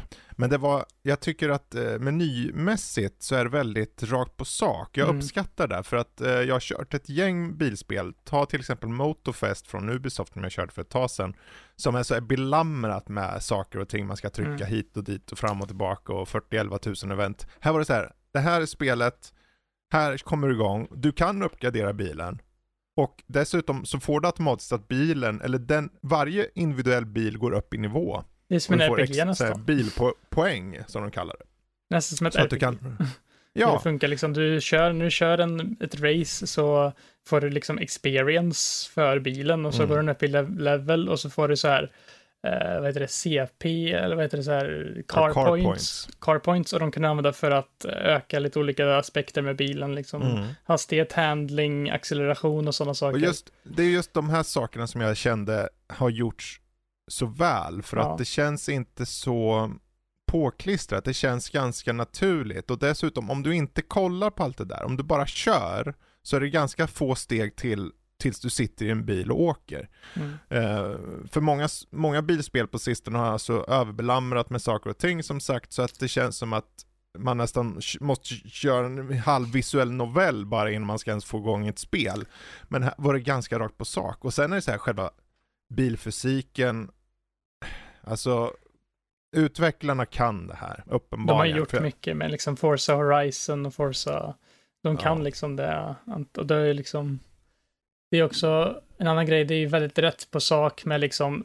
Du har ju liksom ingen riktig berättelse eller någonting i spelet. Du skapar en liten karaktär i början och det är typ Mm. välkommen till spelet. tack och lov. Jag Ja, är så jävla trött på att de ska försöka få in berättelse i ett bilspel. Kom igen, det är bilar vi kör, vi inte Ja. hålla på med någon jävla... Sen bara kör lite kupper du vill liksom. Det är liksom Mm. inte så här någonting. eh, Det finns ett antal kupper i den här mm, liksom mer avancerat liksom hur längre du kommer, men det är liksom är det är väldigt så här, kör det om du vill, det är inte så jättemycket. Det du får nya bilar, det finns över, tror jag, 500 bilar vid launch eller något sånt. Mm. Eh, det finns väldigt mycket att välja på. Om man är väldigt stor bilentusiast så finns det väldigt många olika märken på de olika bilar och eh, hjul och sånt och du kan sätta på och det finns, ja, och sen finns det ju online-del, du kan liksom gå med i så här qualifiers för att köra online-race och det är väl där mycket av behållningen för många spelare tror jag kommer finnas i onlinet till slut, för jag tror att jag tycker sj- själv kanske att det kan bli lite repetitivt om man kör Mm. till slut på den här k- karriärsläget, för det är ganska, det är väldigt, alltså alla lägen där är väldigt lika varandra. Du gör den här, det är typ fem banor, du gör den här racen, kör, eh, liksom, Ja, och sen har du också, i och med att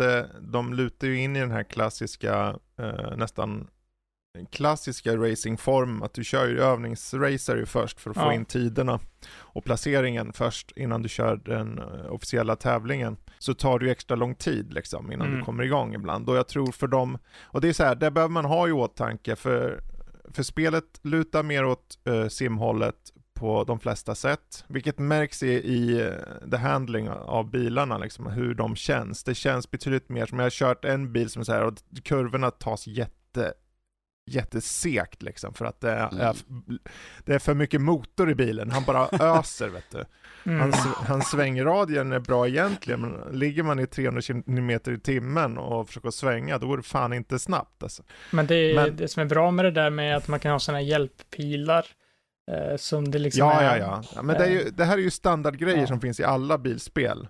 Jag tror det som står ut för det här spelet är, om jag ska avsluta punkten med ju fysiken och vad det gör bra för gemene man, är att vem du än är så kan du plocka upp det här eh, och köra det. Turn 10 som har gjort det här och alla motorsportspel. För det är, inte, det är ju inte Playground Games det här. De har inte gjort något på det här. Utan, och det märks, för jag kommer snacka lite om eh, inställningar och sånt som jag gjorde i spelet. Som står ut, Eh, står ut mot Horizons-serien. Eh, Men jag tror att det är lätt för vem, vem som helst att hoppa in i. Eh, bilfysiken är snäll. eh, I den mån att du får, som Jesper var inne på, alla de här hjälpmedlen som automatiskt känner av. Du kan ju ställa in när du startar spelet först, första gången där. bara, Okej, hur ligger jag till i nivå? Där, nu kör vi utifrån den. Och så kan du reglera därefter. Eh, men jag tror också att det här med att man också köra testrace eller övningsrace och sen köra riktiga race och sen är det ju varv. Det här är ju ett varvbaserat bilspel. Eh, så att, och jag tror att den aspekten kan vara lite monoton. Det kan nog bli lite, lite torrt för många. Jag kände ju det Ehm. personligen lite själv efter att ha kört typ två, tre cuper. Som det känns som att det blir, det tar ju så lång tid att köra Mm. typ en cup. För det är liksom, du måste ju först köra den här time trial och det kan ju ta ett tag. Och sen så är ju Mm. banorna också ganska långa liksom. Det kan vara typ sex varv. Och ett, varje sånt varv kan ju ta mellan typ en Mm. till typ två minuter ibland liksom. Så det kan ju bli ett, det kan ju bli ganska lång tid så att sitter på, en, på ett race liksom. Så man blir ju Mm. ganska mätt efter ett tag. Man kan ju inte köra liksom, jag känner inte att man kan köra liksom i flera timmar i sträck på det här. Eh, Allt, allt, allt handlar ju om också, vem men- du är. jo men jag tror att eh, för, eh, jag vet ju att det finns en del riktiga så här, bilälskare och för dem Mm. är det ju precis så de vill ha det. Men om du kör ett Formel 1-spel och det är liksom två varvsbanor bara tänker man va? Det ska vara 50 varv, annars får det vara. Eh, så att det, allting är, en fråga, det är relativt till vem du är. Jag tror för de som gillar just en, en, en slags, det är Simcade mot simulatorhållet, alltså inte full arkad på något sätt. Och det ligger någonstans mellan mitten och mot simulator där, mellan Simcade och simulator. Jag tror det är en bra sweet spot. Jag tror Mm. till och med Danny skulle kunna köra så här, jag hamnar inte på taket, vad glad jag blir. En gång. Nej, men jag, eh, jag hamnade ju först eh, en del gånger liksom av att inte vara jätteerfaren liksom. Jag körde ju också ganska snälla inställningar för att liksom Mm. komma in i det. Så att det är liksom, det finns väldigt mycket så här, jag tror att vem som helst egentligen kan köra det här och komma liksom etta på ett race liksom. Det, är- det är nog ingenting Ja, som... och, och, och är du en sån som älskar bilkörande och kanske har ratt och pedaler och allting, då Ja. stänger du ju av alla de där hjälpmedlen och kör hårt ut. Och då, är det, då vill du ha fler, fler varv. Du vill ha 6-10 varv spanor om du fick.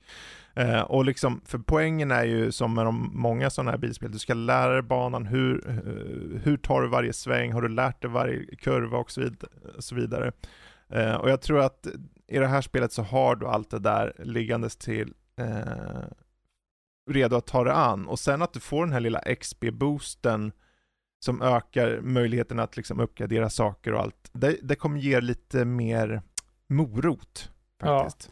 Jag tror att det finns mycket behållning där för många att, som du säger, liksom öka sina tider och förbättra dem, eller minska sina tider och förbättra dem liksom med Mm. under tidens gång, liksom vem kan få den bästa tiden med den här bilen på den här inställningen på den här specifika banan liksom. Det finns mycket sånt där man kan kanske Mm. typ i ett community liksom skapa för sig själva liksom så här egna challenges och sånt. Så det finns nog, det finns mycket uh, man kan få behållning av tror jag det. Mm. Om man är rätt person då. Vad säger du Danny? Ja, men det, det är ju lite grann utav den där uh, förkärleken för den här typen av spel. Uh, I alla fall när det är liksom uh, motorsport, då det är liksom varv som gäller. Mm. Det är ju det här att nöta på varje bana för att få den bästa tiden, hitta liksom den här perfekta övergången från en kurva liksom till raksträckan så att du har liksom farten med dig. För jag, jag gjorde ju Motorsport 7, det är sex år sedan nu, Ja. så det är lång tid vi har haft. Uh, Forza Horizon 4 och 5 emellan nu ja. Eh, så att jag, jag ska ju testa på nu uh, Forza Motorsport, den nya nu, för att se liksom. Mm. För att jag har inte, som sagt, jag, jag, jag har inte rört Motorsport sedan, sedan sjuan och det är ju sex år sedan. Så det ska bli Aha. intressant att se liksom hur det här flyter på liksom och vad, det jag kommer ihåg från sjuan, vilket Precis. ändå fick ett bra betyg ifrån mig. Alltså det är ett jättebra spel. Mm. Det är så här, jag tror det kommer vara bäst för de som är entusiaster inom, inom just mer åt simulatorhållet. Yes. Uh, för de som vill bara hoppa in och köra lite kan det bli lite monotont som vi sa där. Mm. Um, det kan bli monotont, men det är ju inte helt omöjligt att faktiskt ta, göra bra ifrån sig, även fast även om ja, man är helt ja. grön så att säga. Det finns, som, som, som, Jesper sa, att det finns ju inställningar liksom för att göra lite mm. mer eh, spelarvänligt så att jag säga. Jag tänker mig så att de som, de, nu är det en fördom, men de som kommer tycka att det är monotont, det är de som vill ha mer action, de som vill ha en annan typ av variation. Du har inte den variationen på grund av vad det är för något typ av spel. Då ska liksom. du välja Forza Horizon istället. Ja, så att eh, ni, ni, får gå in med förståelsen kring vilket typ av spel det är liksom, mm. inom bilspelsgenren. Och det är det um, också, det är den kanske grejen som gör att det kanske inte är för exakt alla hela tiden, för det är ju ett sånt spel som har en viss publik ändå, för att mm. jag tror att Horizon kanske har lite mer behållning i att det finns mer variation på det sättet. Ja, Horizon är ju en arkadracer bara ja. egentligen. Uh, här är det så här, behöver du ju tänka på, när du kör en för mig tyckte jag, men jag kör normalsvårigheten som var att, okej, okay, här påverkar, om bilen går sönder så kommer det påverka hur den åker, hur mm. den körs. Det är så jag vill ha det. Jag behöver veta hur jag ska ta kurvan, jag behöver veta att jag inte kör in i någon, jag behöver veta att jag ligger rätt i tiden, tar kurvorna väl och allt det här. Och helst ska jag stänga av alla de här hjälpmedlen så att jag själv vet att det är jag som kör. Mm. Där vill jag vara, och då tycker jag att det här är riktigt kul. Då är det skönt att ha, då är poängen med fler varv är ju då när man kör utifrån det, att då får jag tid att, ta, att avancera i racet liksom. Det, det är ju den där att, shit, jag ligger efter, mm.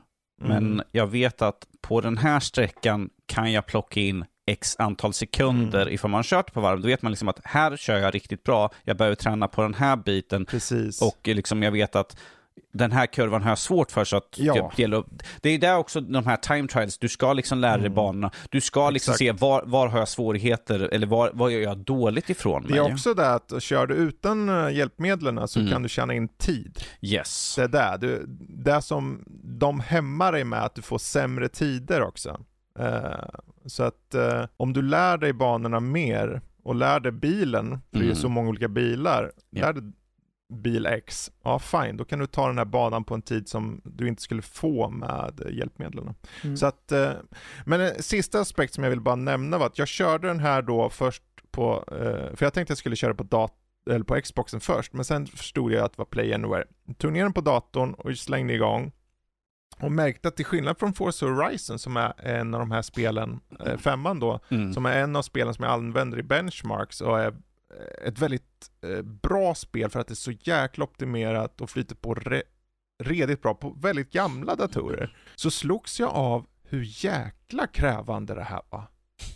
Det var oväntat krävande. Jag satt där och fläskade på alla inställningar och han låg och ha, liksom eh, runt 60 FPS.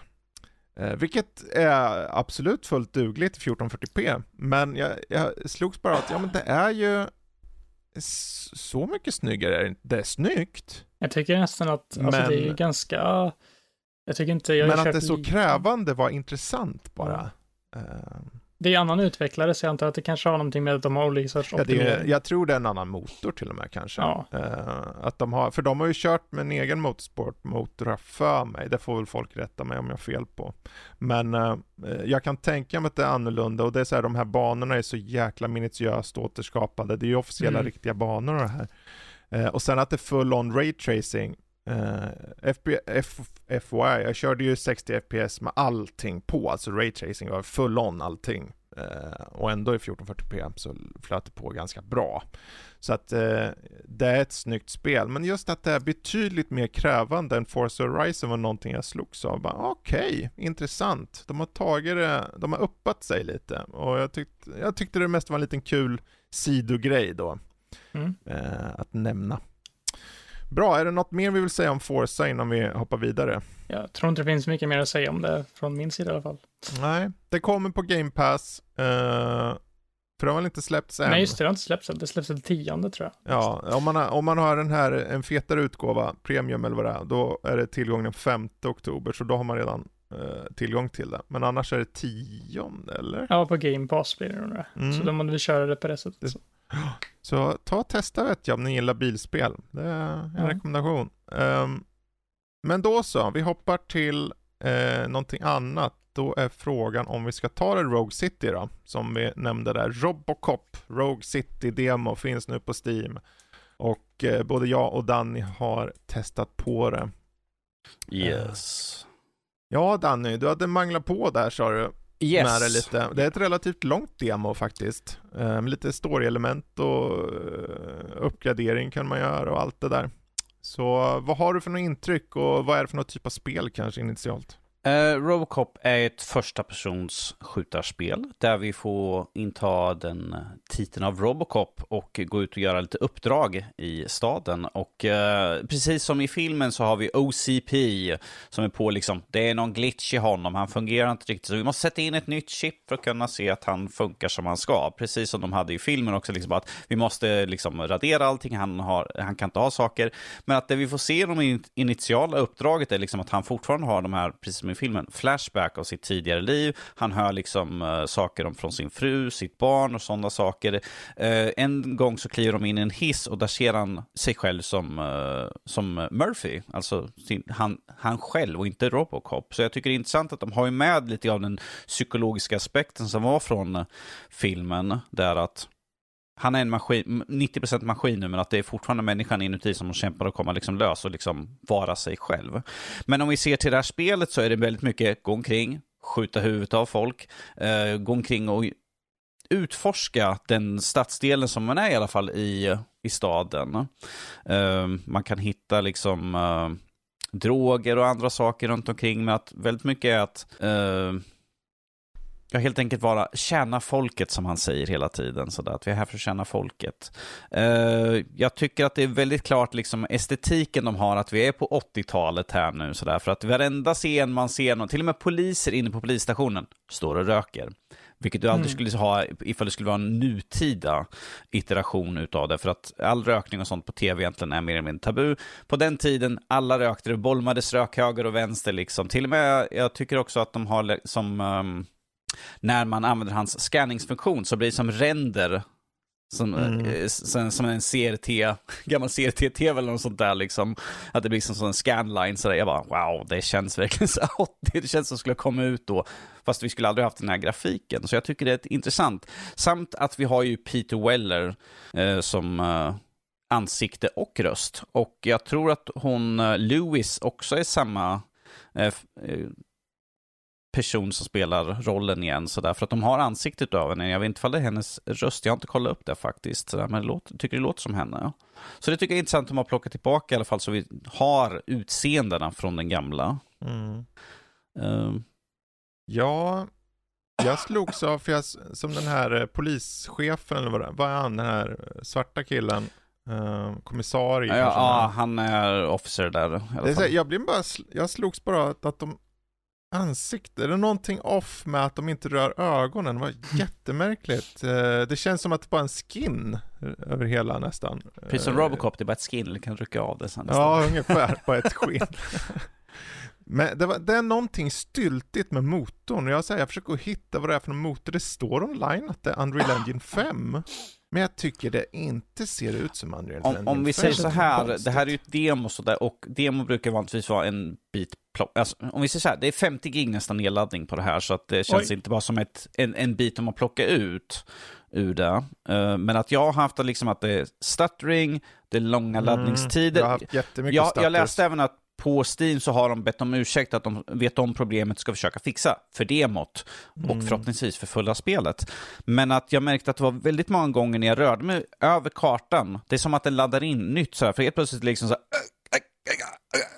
och så börjar det komma igång igen. Jag bara, ja, hmm. traversal stutters förmodligen. Man rör sig i miljön så streamar han in där och sen så blir det en paus. Liksom. Och jag har haft att det har kraschat och när jag skulle stänga av det nu precis innan vi skulle börja spela in podcasten så blåskärmade min dator helt enkelt. Mm. Oj då. Ja. jag bara, det är ett bra avslut så att till och med datorn... Ja. ja. Jag tycker ju om miljöerna och den här 80-talsestetiken är ju lockande. Mm. Faktiskt. Jag tycker om också när man siktar in på folk och får den här klassiska gränssnittet. Man det liksom zoomas in och får en grön liksom silhuett på karaktärer och sen skjuter du huvudet bokstavligen av dem också. Ja, ja, det, Mm. det är ju lika brutalt som eh, filmen var ju sådär. Mm.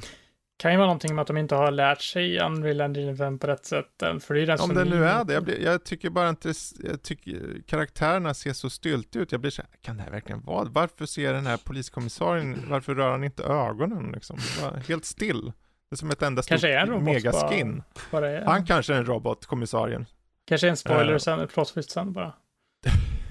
kanske. Spoilern är, det är Murphy som bara är den sista mänsklighet, mänskliga personen. Mm. Ja, det är han som är enda mänskliga, typ. Eh, men ja, vad fan. Det båda väl okej. Jag vet inte, jag är inte superövertygad. Uh, och jag vet ju att vår gode vän Rob skulle inte ha gillat det, för man kan ju inte hoppa i spelet. Nej, Mhm. nej, nej. Måste man hoppa Eh. fram? Han vill ha att man ska kunna hoppa. Men Robocop, han, är, han behöver inte Rob hoppa. och Cop. Rob och Cop. Ja. Mm. Det... Robocop, ja den borde ha dragit till Rob. Rob och Cop.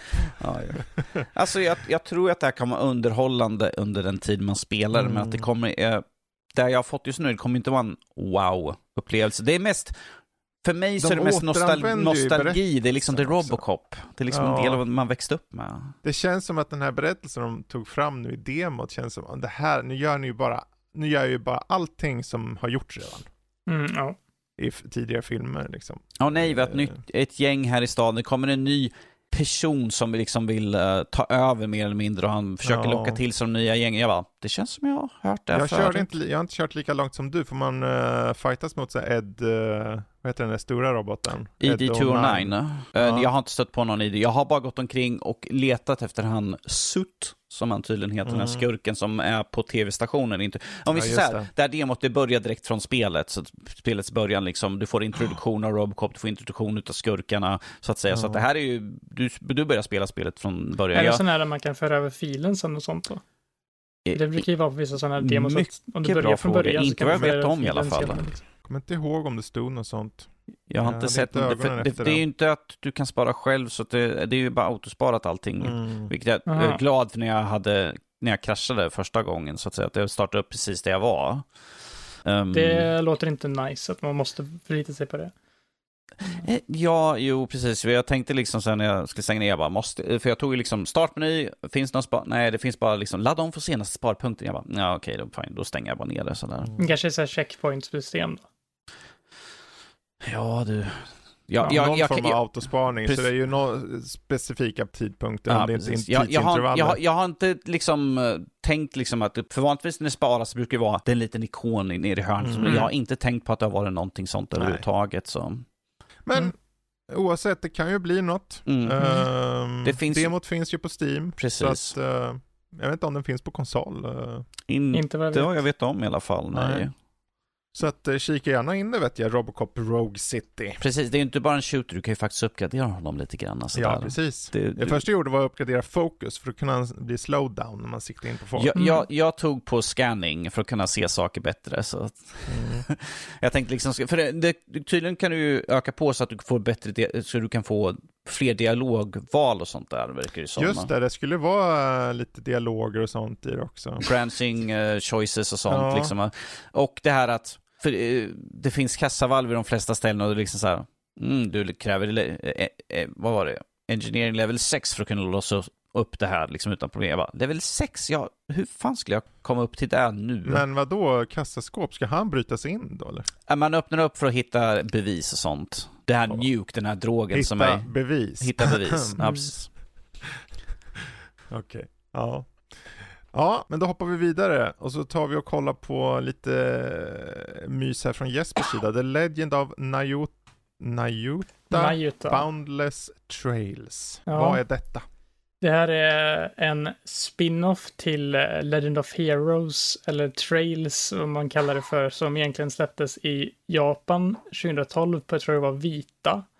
Det är ett eh, uh, actionplattformare eh, spin-off där man eh, spelar som en pojke som heter Najuta Herschel som åker till en by där hans, liksom, hans barndom kommer från, hans barndomsvänner kommer från och så stöter han på en mystisk portal som för honom till en annan värld som heter Terra. Och på Terra så möter han en eh, mystisk eh, tjej som ligger i en eh, bevarad, eh, liksom så här, i en kaps kapsel typ. Eh, och även en eh, mekanisk liten eh, hjälpreda typ som eh, ska hjälpa honom. Eh, och det är då ett action-RPG, man kör på olika banor i olika världar. Eh, du ska liksom, det är en bana liksom, det finns liksom lite olika collectibles och sånt att ta på dem liksom som en plattformare och så går det Är, runt. är, det, är det en typ klassisk JRPG eller en typ den här nya moderna JRPG? Det är ganska, alltså det är inte så jätteklassiskt så. Det är mer liksom, du får levels och förmågor med den här, det är en liten mekanisk eh, hjälpreda du får med dig som du kan uppgradera med. Eh, så får den lite olika förmågor du kan skjuta på fienden med och sen så slår du med ett svärd typ och går runt och Mm. det är väldigt enkelt RPG-mässigt, men det är mer liksom action, eh, mosa på. Om man har spelat Ys-serien, för det är samma, eh, samma team som har gjort Ys och som har gjort eh, Legend of Najuta också tror jag. Så att det är väldigt mycket så. Eh, jag tycker det känns lite så här, bossarna är lite åt det klumpigare hållet, för när du ska liksom, de har mycket så här, de är stora bossar, du ska hoppa på dem och typ slår med någon specifik, specifik vinkel typ, och så är kameran är inte jätte, den är lite motstridig så du kan inte liksom, du kan inte vrida runt kameran i 360 grader eller så, utan du måste för, eller liksom, hålla dig till den kameravinkeln som finns, eh, vilket kan bli lite frustrerande ibland. Mm. Men överlag tycker jag att berättelsen är ganska intressant och jag eh, är osäker på hur, om den på något sätt spelar in liksom i The Legend of Heroes Trails-serien på något sätt, för det finns lite hintar om att det kanske gör det, men även om, även om du inte har spelat de spelen innan så är det egentligen en standalone historia eller berättelse då. Eh, folk i världen tror att jorden är platt och det försöker du miss... Eh, liksom, du är en... Eh, Så kan vi inte ha det. Sådana Mm. idéer hör ju bara hemma på Facebook, för, tack och ja, förlåt. det är bara på Facebook det. Men... eh, ja, eh, ja. det är inget jättelångt spel heller. Jag tror det tog mig 15 timmar att köra igenom hela spelet. Men jag gjorde inte 100% av allting heller. Men det, det är liksom inte, det är inte som de andra trails som är typ 50 timmar med dialog nästan. Mm. Men eh, ja, om du vill ha något litet actionplattformare med lite, Mm. lite story och lite eh, så här utmaningar. Du kan också, när du har klarat en värld så kan du ändra årstiden på den här världen och då kommer det hända nya grejer på den här världen som liksom är kopplade till en annan årstid, typ att det är på sommaren eller om det är en, liksom, går från eh, kall vinter till varm sommar liksom. Så eh, ja, det finns lite så här omspelningsvärde sen också, för du kan, när du har klarat ut spelet så finns det ännu mera ändringar som kan hända liksom. Mm. ja.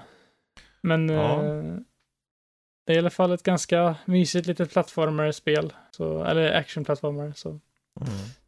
Ja, de beskriver ju själva på, alltså, uh, publishern, utan de beskriver som experience a light whimsical story rooted in fantasy. Och de Ja. säger att det här är en, en, en annorlunda typ av eh, spel i Trails-serien. Så att det är, Ja, de är ju rätt tydliga med att den följer inte liksom de andra Trails, inte mer. Den följer inte seriens konventioner. Precis. ja, grejen med de andra spelen i serien är att alla är ju typ eh, eller liksom delar av varandra. Det utspelar sig på samma värld, samma kontinent, men kanske lite olika länder beroende på vilken ark man är i. Om det är Trails of Cold Steel så är det i Erebonia och om det är typ Trails to Asher, Trails eh, from Zero så är det i Crossbell som är en annan nation där. Så är det lite så här olika eh, det är samma värld men lite olika stories i de här världarna men det kommer karaktärer från olika olika arcs och så och det är liksom väldigt Men mycket det här connected. var ett eh, PSP-spel egentligen? Eller? Ja, Det var- precis. Det kommer PSP, ja det var PSP, 2012 kom det från början. Först i år nu i den här Ja, månaden. det typ. förklarar, för jag satt och kollade på det här. Fan, konstigt, det här ser ju jättegammalt ut. Jo, men det är... du kollar på originalbilderna då, eller? Nej, jag Nej, men alltså det ser ju inte jättedaterat ut. Eller det ser ju ganska daterat ut nu också, tycker jag. Jag tycker att karaktärsmodellerna ser väldigt konstiga ut ibland.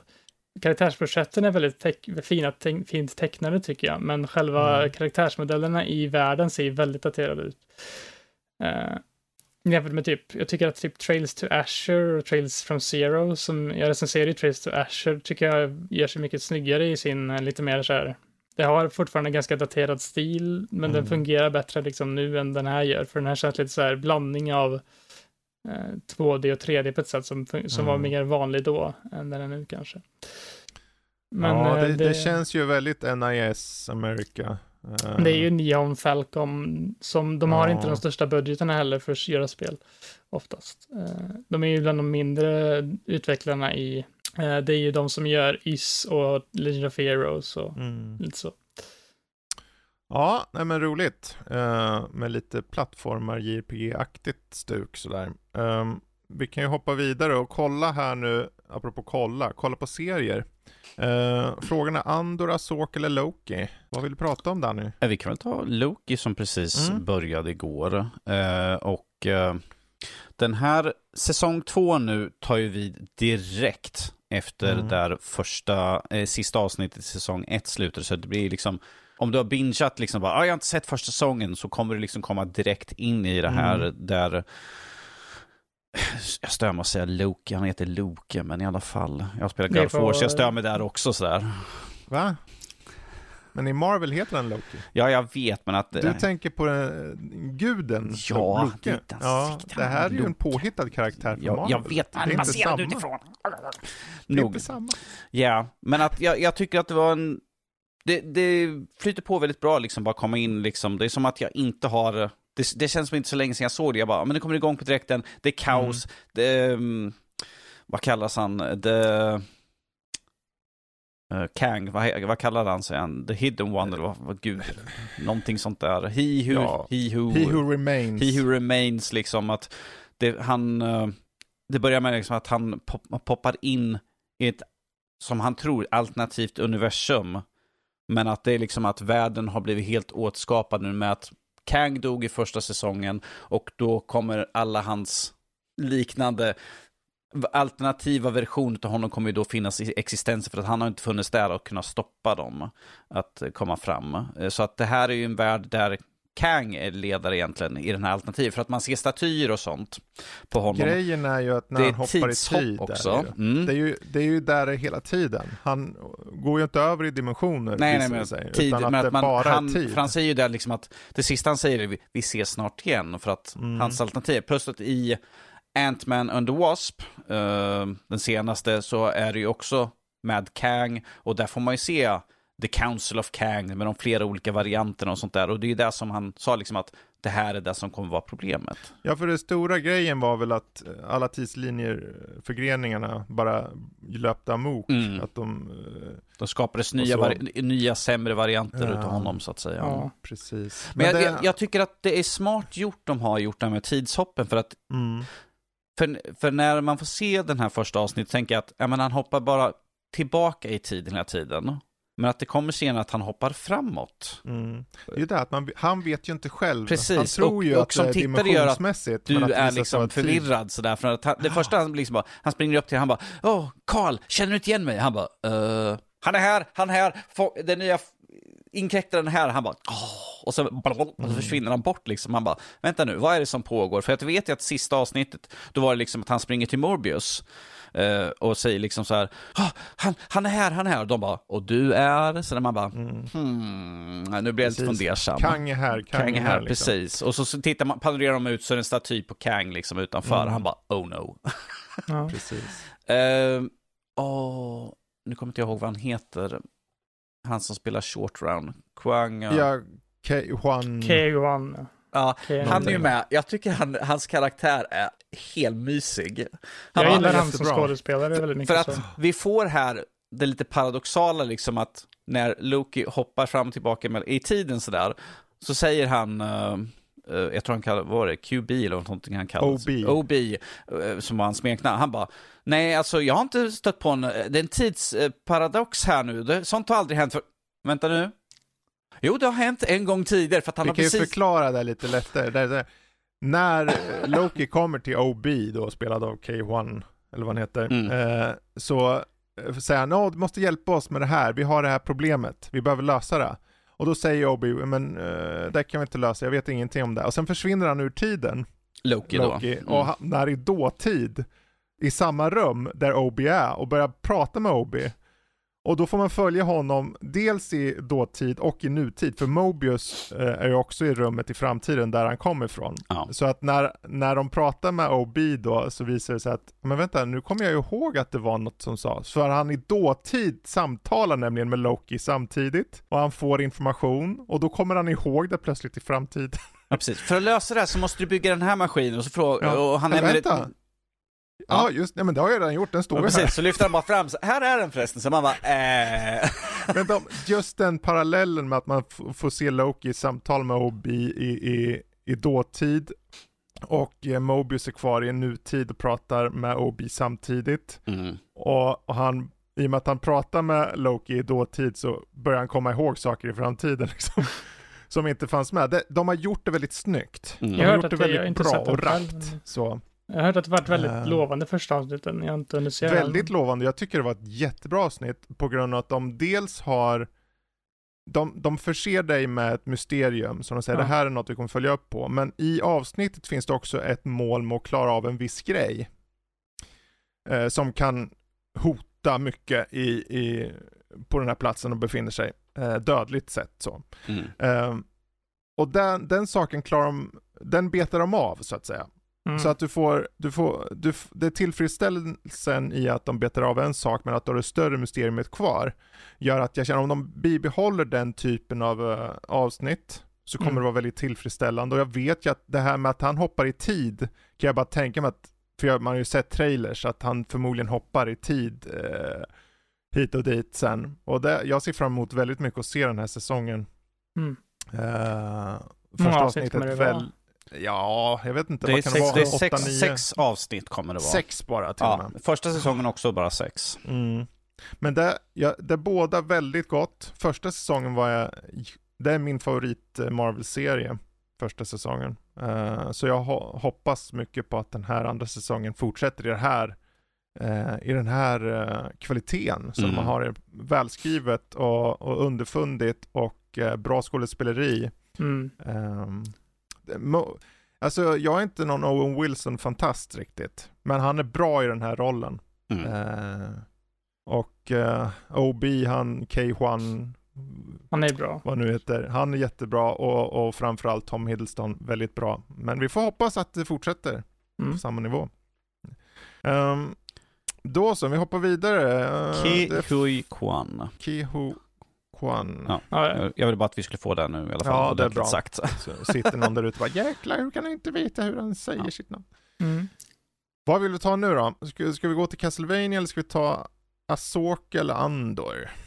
Tycker vi tar Castlevania så Jesper får Ja, prata lite Mm. grann här om jag Castlevania. väl Vad är Castle, Castlevania då? Castlevania Nocturne. Nocturne då som är den här nya serien. Det var, fanns ju en till tidigare Castlevania, men det här är ju en helt ny story typ i Castlevania-universumet. Det följer Mm. då Richter Belmont som är en av de tydligare Belmonts i serien. Eh, börjar, serien börjar med att Richters mamma blir mördad av en vampyr. Eller vad, ja. Och eh, Simon eh, ska liksom bli det här, the Vampire Killer som tar hem då. Eh, man menar följer Richter? liksom på åtta avsnitt så följer man Simon när han får eh, träffa på lite olika karaktärer i lite olika situationer och många actionsekvenser. Väldigt snyggt animerad serie måste jag säga. Alla action, eller alla fighter är väldigt snygga. Eh, soundtracket håller en hög kvalitet genom hela serien och ja, det är, ja. Jag vill inte spoila allt för mycket om vad som händer. Nej. Så, men Alltså första Castlevania-serien som kom där på Netflix var det va? Ja. Ehm, det är samma. Den var ju- den var ju väldigt bra i den mån att det var så här, det, var, det fanns humor, det fanns action, det fanns fantasy och det fanns hjärta i det. Mm. Eh, och där, där fortföljer alltså i den här då typ? eller? Ja, nästan ännu mer liksom, eller kvaliteten på actionscenerna tycker jag är bättre nästan. Mm. på något sätt. Men de har ju utvecklats sedan dess. Eh, Men ja, det, de vet ju liksom hur man använder Castlevania nu. De har gjort fyra säsonger av den tidigare serien. Mm. Så nu, den här serien är inte slut än. Den, det vet man när man har kört hela avsnittet. Så, nej, de slutar inte det där. Det är bara det är, de fortsätter ju efter det som händer i slutet där. Så det här är ju liksom deras nya som serie som kommer vara några säsonger.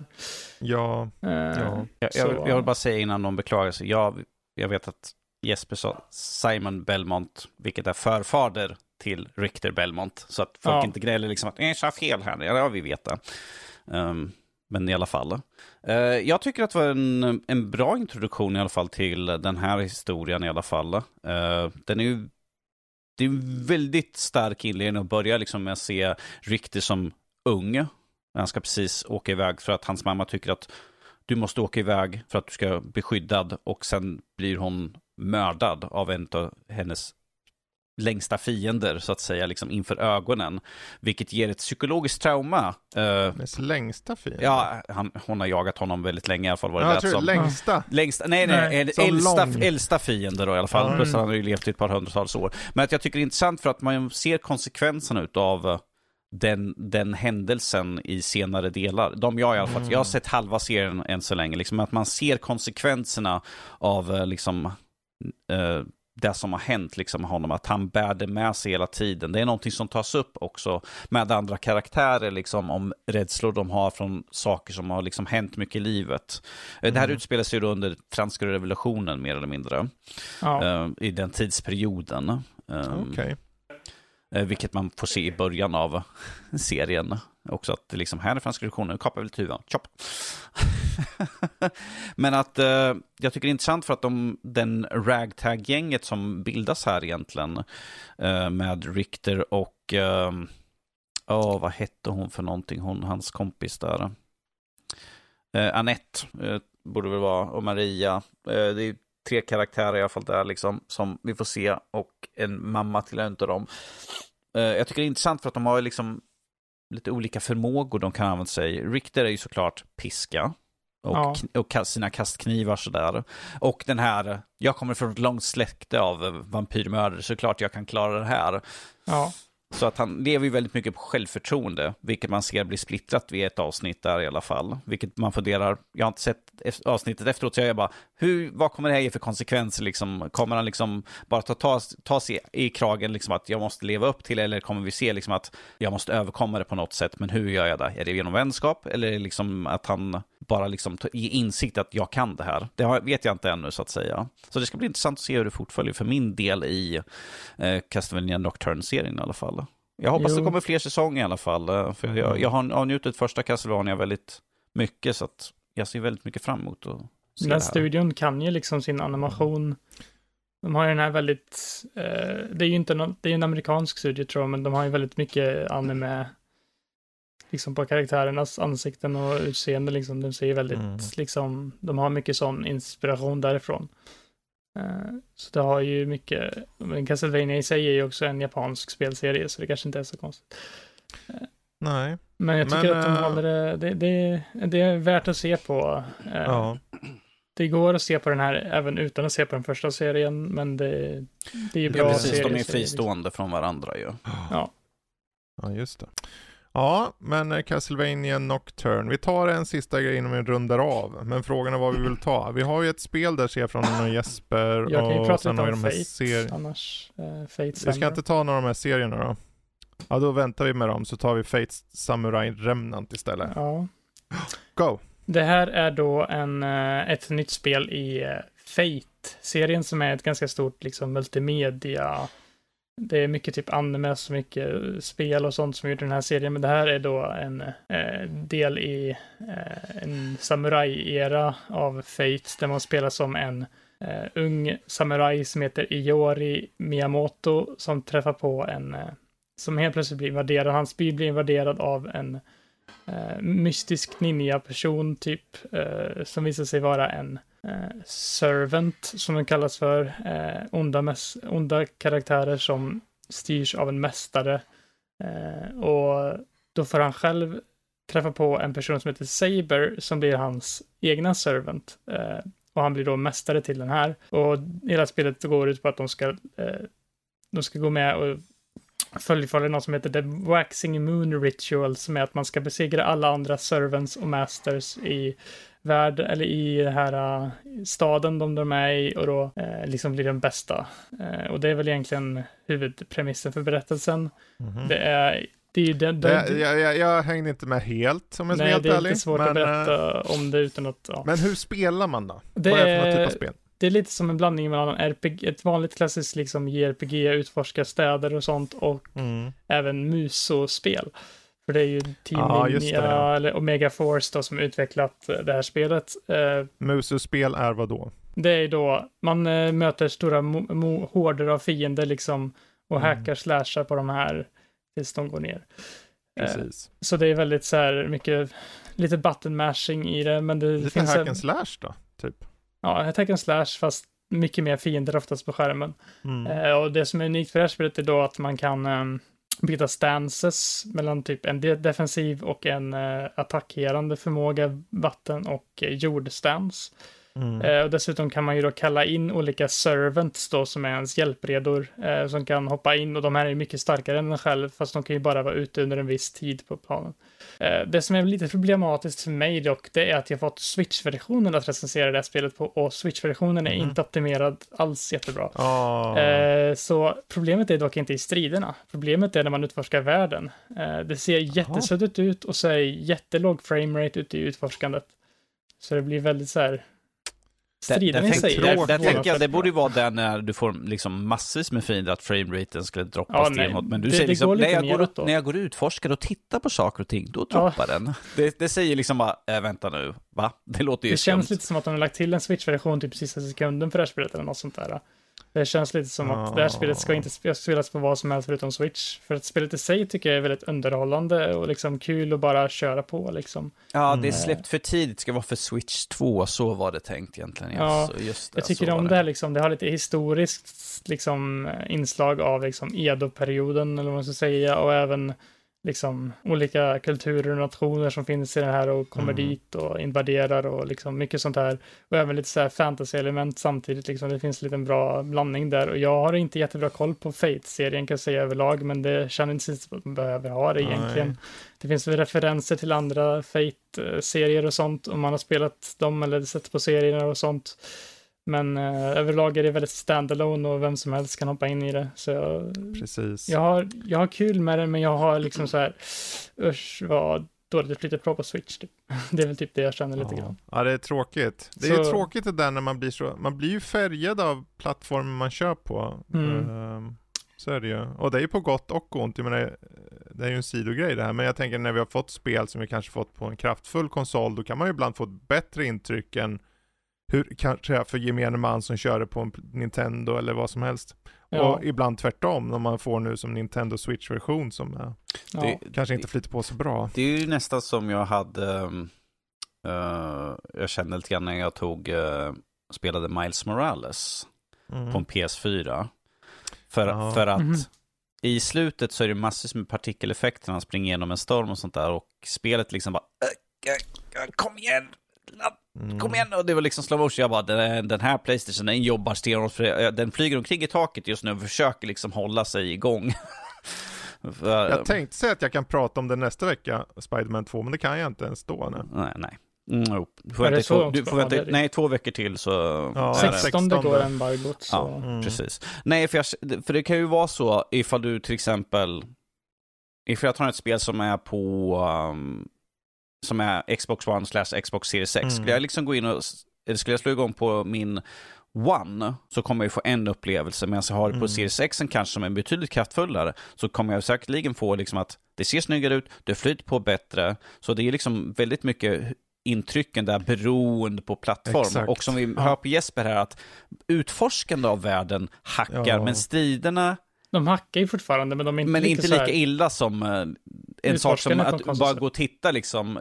Skulle jag recensera ett spel och jag går och som jag vanligtvis brukar jag gå och utforska bara för att titta liksom, mm. på hur de designat, liksom, vad, vad är liksom, ifall det skulle hacka liksom när jag snurrar runt och sånt, jag bara, eh, okej, okay, det här blir ett stort minus. Jag kan säga att det hackar ju mer, det finns lite, lite olika sorters hur striderna är liksom, för ibland så är det bara typ en kapten, en vanlig kapten och lite så här vanliga fiender runt omkring, men ibland är det typ ett Mm. bossmonster som har liksom jättemycket liv och många olika sorters attacker och sånt. Och då, när det är sådana monster, så är det oftast att det är mycket sämre framerate än när det är annars. Mm. Eh, men eh, alltså vanliga strider sådär så känns det som att eh, det ändå liksom, jag har kört några sådana här Nintendos egna eh, Warriors-spel på switchen, så det kanske är lite därför jag, ja, kanske, kanske att jag är van vid det på switchen från de spelen. Jag kommer ihåg det där eh, Zelda... Det, det är lite av den upplevelsen där, eh, Hyrule Warriors, Age of Calamity, ungefär Ja, lite som den, det. den var verkligen, alltså jag, jag, jag var tvungen att gå ifrån spelet.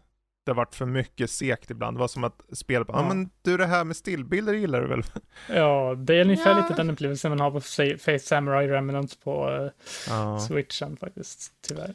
Ja, men det är så här, jag vet du kommer se förbi det. Vi vill, så här, det här är ju ett spel som kommer på många plattformar och just rent prestandamässigt så har jag en stark känsla av att det kommer funka alldeles utmärkt på till exempel Playstation och Xbox. Jo, men det tror jag säkerligen. Liksom, det är ju typ att det är det mer som en fråga om som hur är största. spelet och liksom så. Men ja, Det är väl det som det Intressant. största klagomålet på det just nu i alla fall. För annars tycker jag att Mm. det, det är ett solitt spel i sig. Liksom. Jag tycker att det är en av de bästa faktiskt av de musorspelen jag har kört. För det har ändå en sån sorts unik game, gameplay. Att du inte bara kör Mm. strider utan du utforskar och det finns en story där och lite Mm. mera lite mer djup i striderna på något sätt. Som det, det blir inte liksom rena button mashes på samma sätt alltid. För det kan finnas liksom att fiender blir röda och du måste attackera dem på ett specifikt sätt för att de ska, in, för att de ska liksom bli förvirrade så du kan göra man mer vill ju inte att de ska gå och bli röda. Jo, eller så de har sådana här attacker som gör att de charger upp och då måste du slå dem med en viss attack för att de ska eh, bli stunnade typ.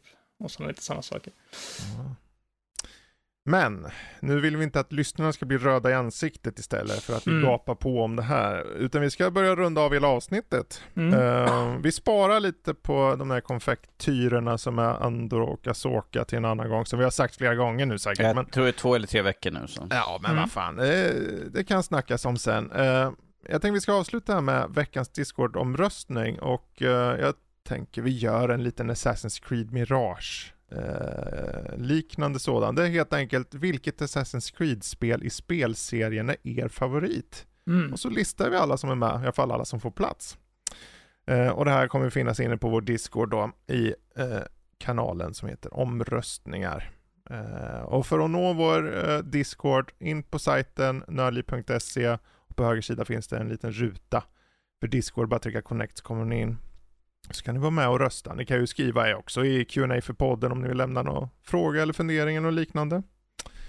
Så får vi se om vi eh, kan ta upp det här vad det lider i podden. Sådär.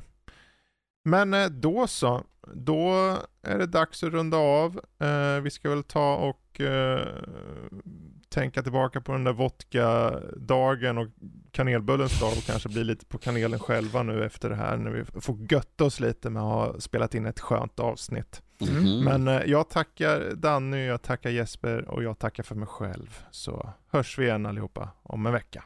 Hej då Ha det bra hörni. Toodaloo. Hej då.